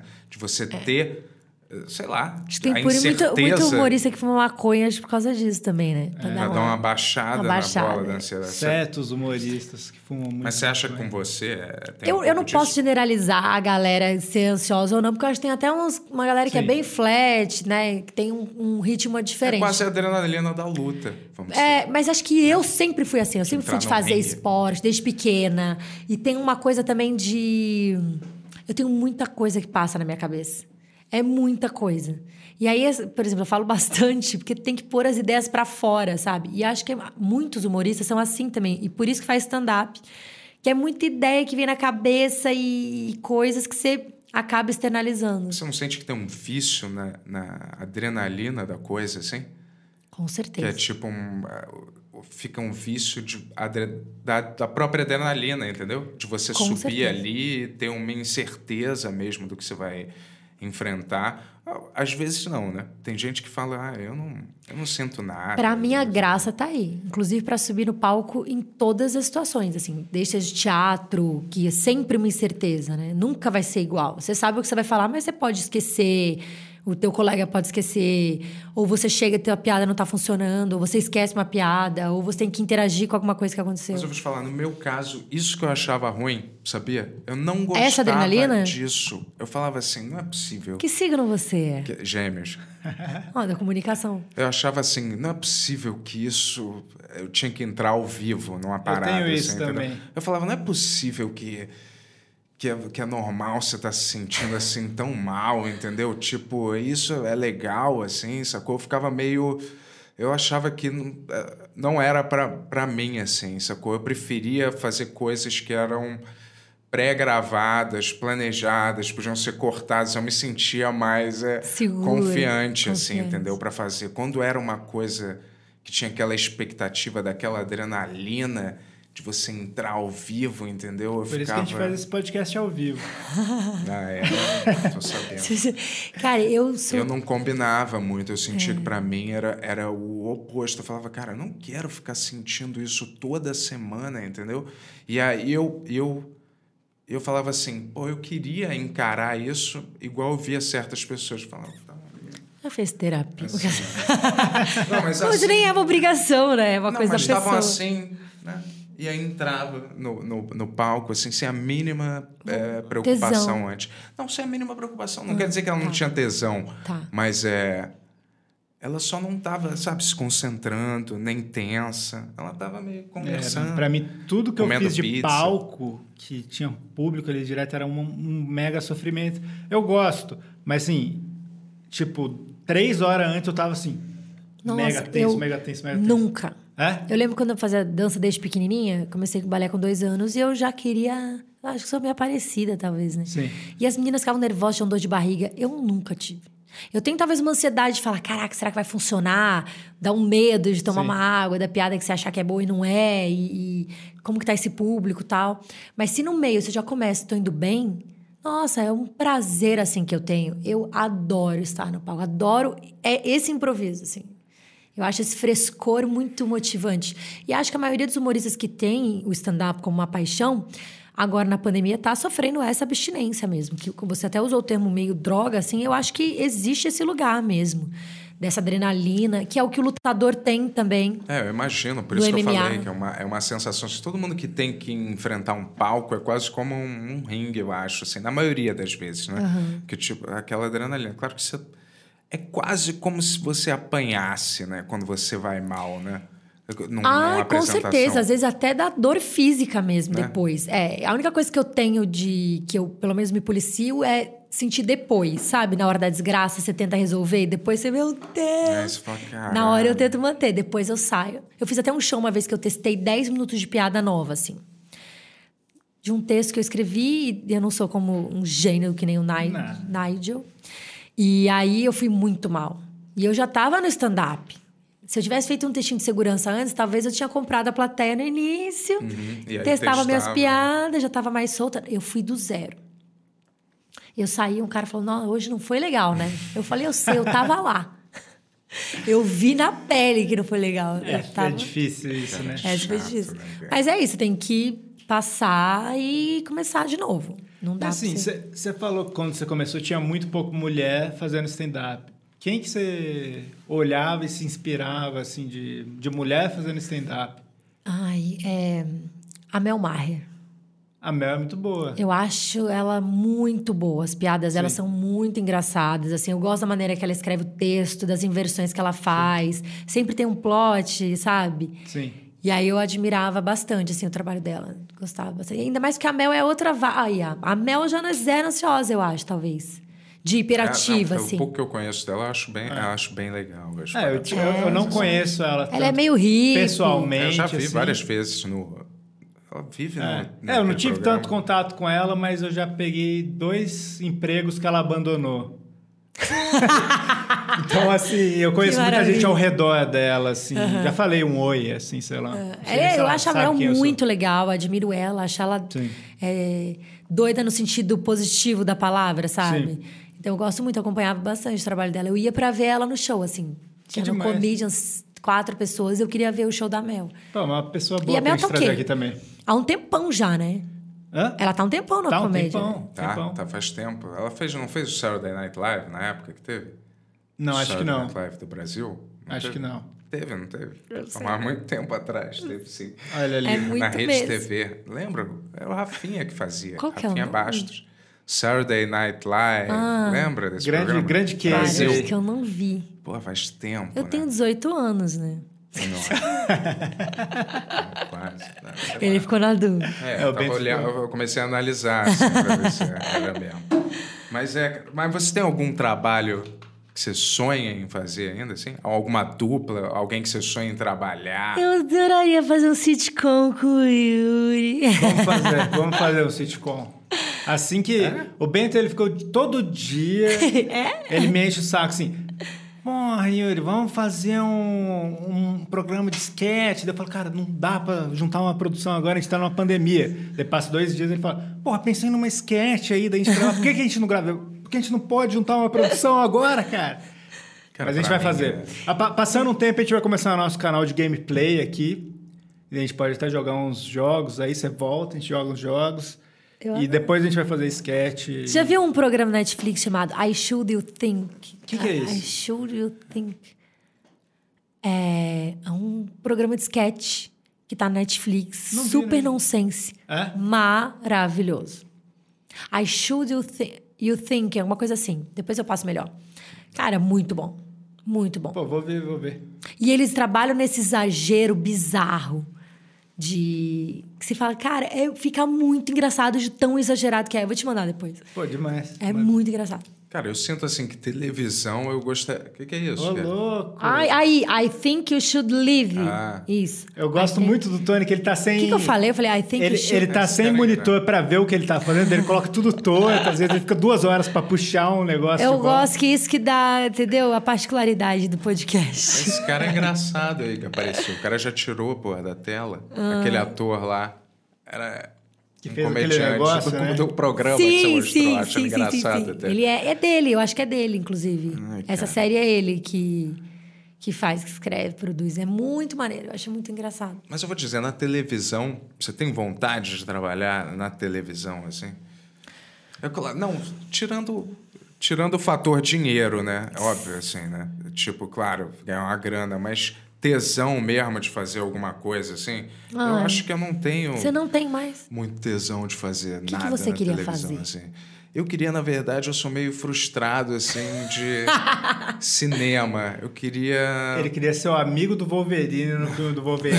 ele, ele falou, uma vez ele falou isso pra mim, eu falei no último programa. Ele tava com o programa dele lá, o furo, bombando e tal, não sei o que lá. Daí eu falei, Bento, por que, que você tá triste aí? Eu fui na casa dele. Ele, porra, eu nunca vou ser um cara no filme do Wolverine. Não precisa ser nem o principal, nem um personagem Cara, isso principal. foi há mais de 10, 15 anos, sei lá, 10 anos atrás. Você não quer ser mais um amigo do Wolverine. Eu, tava, eu devia estar brincando, né? Não tava. Você Mas- até chorou no dia. Não, mas o que, que você queria fazer Levantar agora? projetos, assim, é, tipo Como, como que seria uma eu sitcom? Eu, você, a Pri. O que, que você pensaria? Mas isso aí, Agora, botando agora, vai, vai. né, Vamos cara? lá, vamos Pitch. desenvolver agora. Não sei, cara. Você de tem repente, tantas é, ideias. Três é, comediantes falidos morando juntos num apartamento. Sempre tem uma, uma sitcom. Sempre e aí no eles apartamento. têm que, é, sei lá, se virar... Mother né? Friends.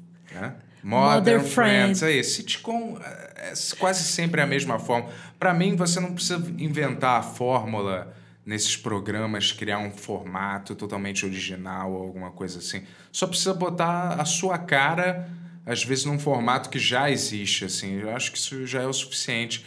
Se você ficar muito preso em querer ser super original ou inventar alguma coisa super original, você acaba caindo numa armadilha que você não faz nada. Acaba te paralisando, entendeu? Talk show. É a mesma coisa. Pô. Às vezes eu falo para as pessoas, cara, um filme de vingança, não sei o que lá. Ué, mas já existe, né? Filme de vingança, igual o, o Kill Bill, sei lá quem. Mas, mas então você não faz mais nada, essa Você coisa. queria Tudo fazer já um foi filme de feito. vingança? Eu adoraria. Tipo, que eu Ah, vi. tem aquele, aquele filme, como que é aquele que ele fica preso? Ah, que merda, agora eu não vou lembrar Preso nome. onde? Que ele fica preso naquela torre lá, sozinho. E não é. é- Rapunzel. Não. Ai, meu Deus. O Conde de Monte Cristo. Ah, Sim. caralho. Esse é um clássico. É um né? clássico. É um filme maravilhoso de vingança. Sim. E é maravilhoso que ele chega de. É, o cara fica preso, né? Tramando a, a, A vingança dele, vingança até a hora dele, Tudo, né? Escapar e se vingar. é né? um, filme de comédia que você gosta muito, assim? Filme de comédia? Ai, que eu sou tão esquecida, porque daí me vem um na cabeça, depois eu lembro de outro e falo, ai, mas não era esse que eu queria ter falado, era Ah, esse mas qualquer tal. um, não, ninguém. Ah, eu gosto, por exemplo, eu gosto do Jim Carrey. Eu gosto Eu daquele, gosto por exemplo, Sim Senhor lá que ele faz. Pô, assim, sim, senhor, é- eu, eu, eu, não- mesmo Irene. Eu mesmo, Irene, eu achava muito engraçado. Muito engraçado. Fala uns aí, deixa eu ver. Agora eu sou ruim de memória. Sou ansiosa. Filme de humor, eu acho pra mim, humor recente, assim, não, não tem nada. Eu vi- eu vi Bad, séries Bad Trip. Bad Trip. É legal, viu o. Bad Você Trip? viu esse? Não. Já tá, já é, todo podcast eu tô É, falando desse É filme. bom esse, então? É do Eric Andre. Sim. Ele lançou um filme meio Borat, assim, sabe? De, de... Tem uma história e tem essa pegadinha. Vou falar um filme que eu amo de Ah. comédia, que é antigo. Monty Qual? Python. Qual deles? Ah, aquele que é o... Bem antigão, que é quando eles estão no... Ai, gente, como que é? Holy Grail? A- Ou Vida de Brian? Que é aquele que é de... do Messias. Vida de Brian. É esse. Pô, esse filme... Esse filme é muito importante pra mim, sabia? Sério? Eu acho que é um dos motivos que eu faço humor a esse filme. Mas é maravilhoso. É que eu assisti recentemente ele novamente. Sim. E, e são É sketches, né? perfeito, é perfeito esse filme. É que assim, um, um amigo da minha mãe, ele tinha uma, tipo uma videoteca dele. Não era normal isso, né? Na época do VHS. Não sei se você pegou muito a época do VHS. Peguei. Rei Então, Leão, assim- mas eu era novinha. Então, esse amigo da minha mãe, ele tinha muito VHS, ele emprestou a vida de Brian para minha mãe quando eu tinha, sei lá, uns sete anos. Então, esse filme ficou na minha casa para sempre e eu assistia todo ano. E assim, aos poucos eu ia entendendo as piadas, quanto mais eu crescia, assim, umas coisas que eu não pegava. Então, formou muito meu humor, eu acho, assim. É um... Eu acho eles maravilhosos. E é um humor perfeito, muito engraçado. muito e é muito antigo, né? Você vê o quê? 1970, 80? É, é, o, o grupo, acho que é, o programa de TV é de 68 e os É. filmes foram até 80, acho. Exato. O último é em E- 80, assim. E você vê as críticas que eles faziam, Sim. que muito Não. atuais, assim, você fala, Deixa eu te cara, falar que eu, eu nunca vi, cara, esses filmes. vale muito a pena. Não, sim, Não, são, não, são não só críticas, são- mas assim, é, eu acho que eles são vanguarda em algumas coisas até hoje, assim, sabe? Tem, eles fizeram coisas lá atrás, de linguagem, de tudo que a galera que faz sketch hoje em dia não fez ainda. Sabe? Você fala, caramba, os caras fizeram isso em 69, É. assim. Tem que ver É, eles porra, são. É muito É, bom. É muito bom mesmo, assim. É um humor de, de rir, voz alta, assim. Não é aquele que você só. A você única ri. coisa que eu não, eu não acredito, às vezes, no humor é. Eu, que, eu fico achando que o humor virou muito uma coisa de você querer ensinar as pessoas, assim, um pouco. Você tava falando dos lacradores, assim, né? Eles Mas daí eu acho que perde um pouco, Mas sabia? assim, não, mas eu acho que o humor que a gente vê mais, assim, desse, desse humor mais o principal, assim, eu fico achando que é muito, sei lá, de ficar É, o- querendo dar lição de o moral, Borá, assim, você de viu o último? ensinar. Vi, ame. Ah, mas Não, eu gostei. Mas é uma diferença muito grande pro primeiro, eu acho. Tipo, Que ele pegou bem o lado, mas o que eu gostei é porque ele usou de uma ironia, tudo. o segundo é legal, mas o primeiro é uma obra-prima, assim, na É. minha opinião.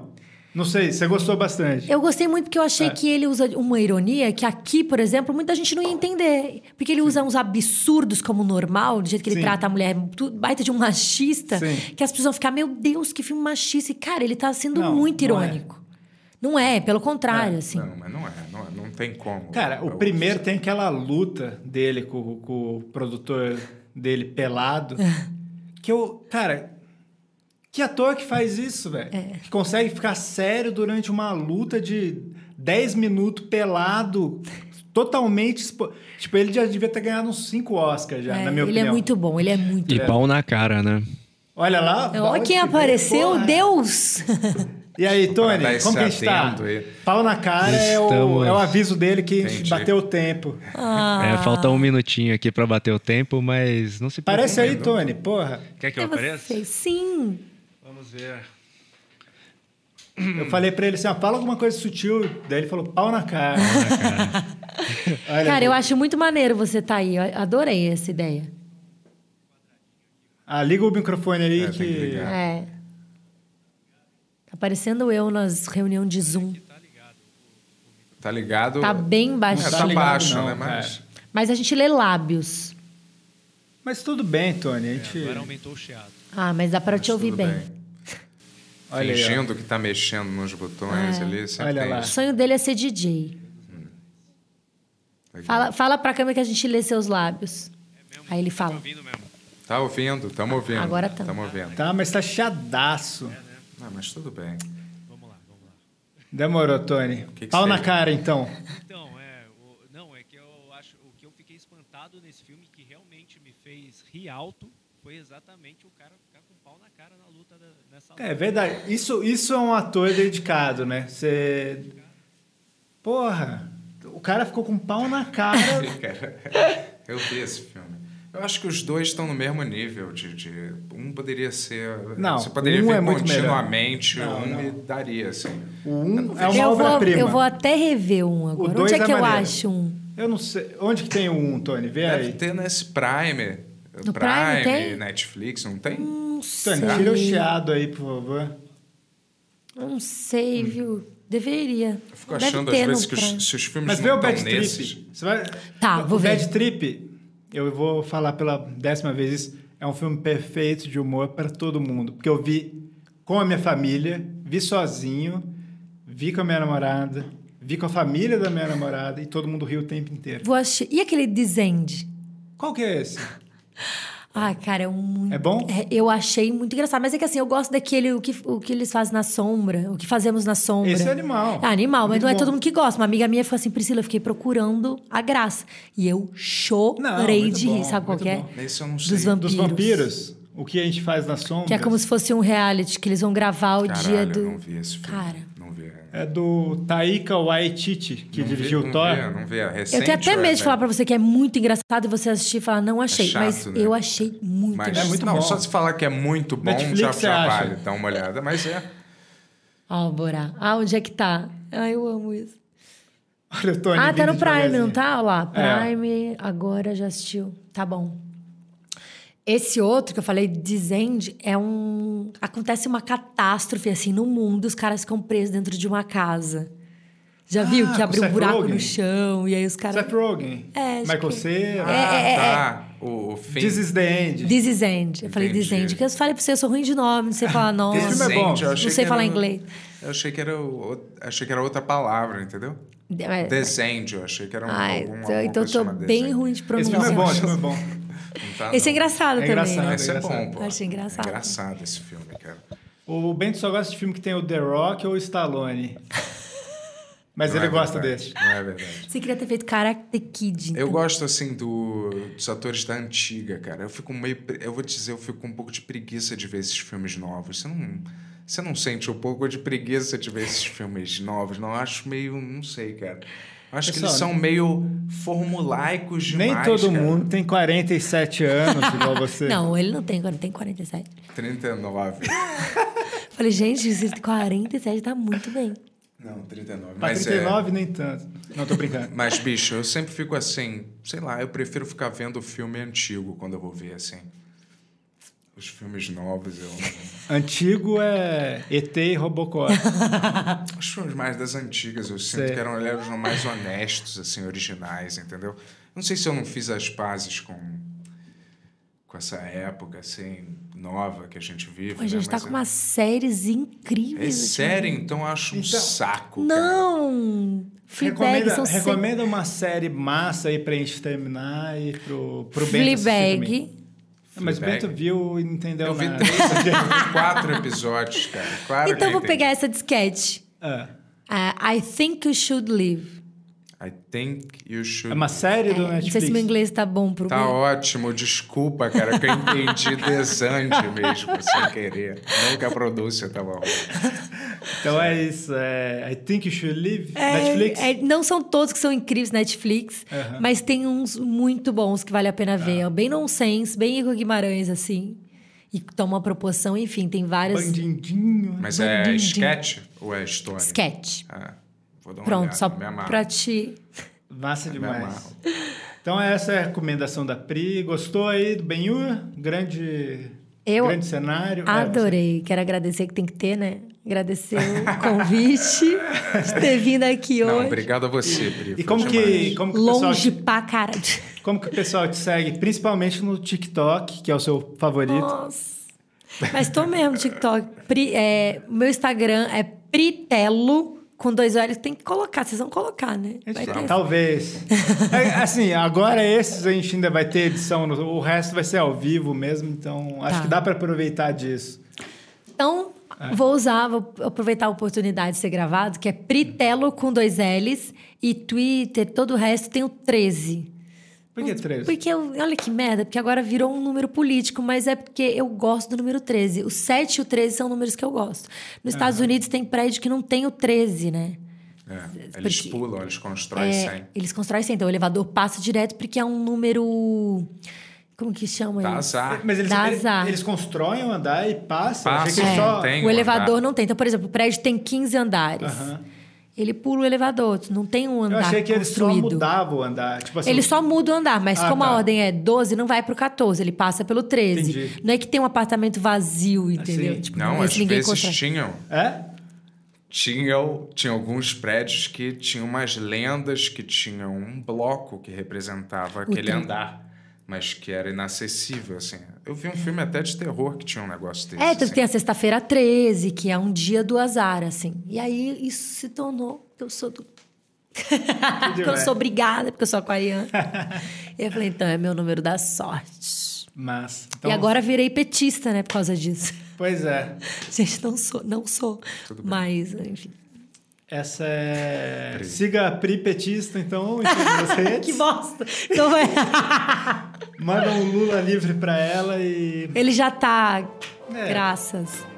Mas é isso. Muito obrigado. Foi muito massa. Obrigada a vocês, gente. Tchau, tchau, Tony. Valeu, Tchau, Tony. Valeu, galera.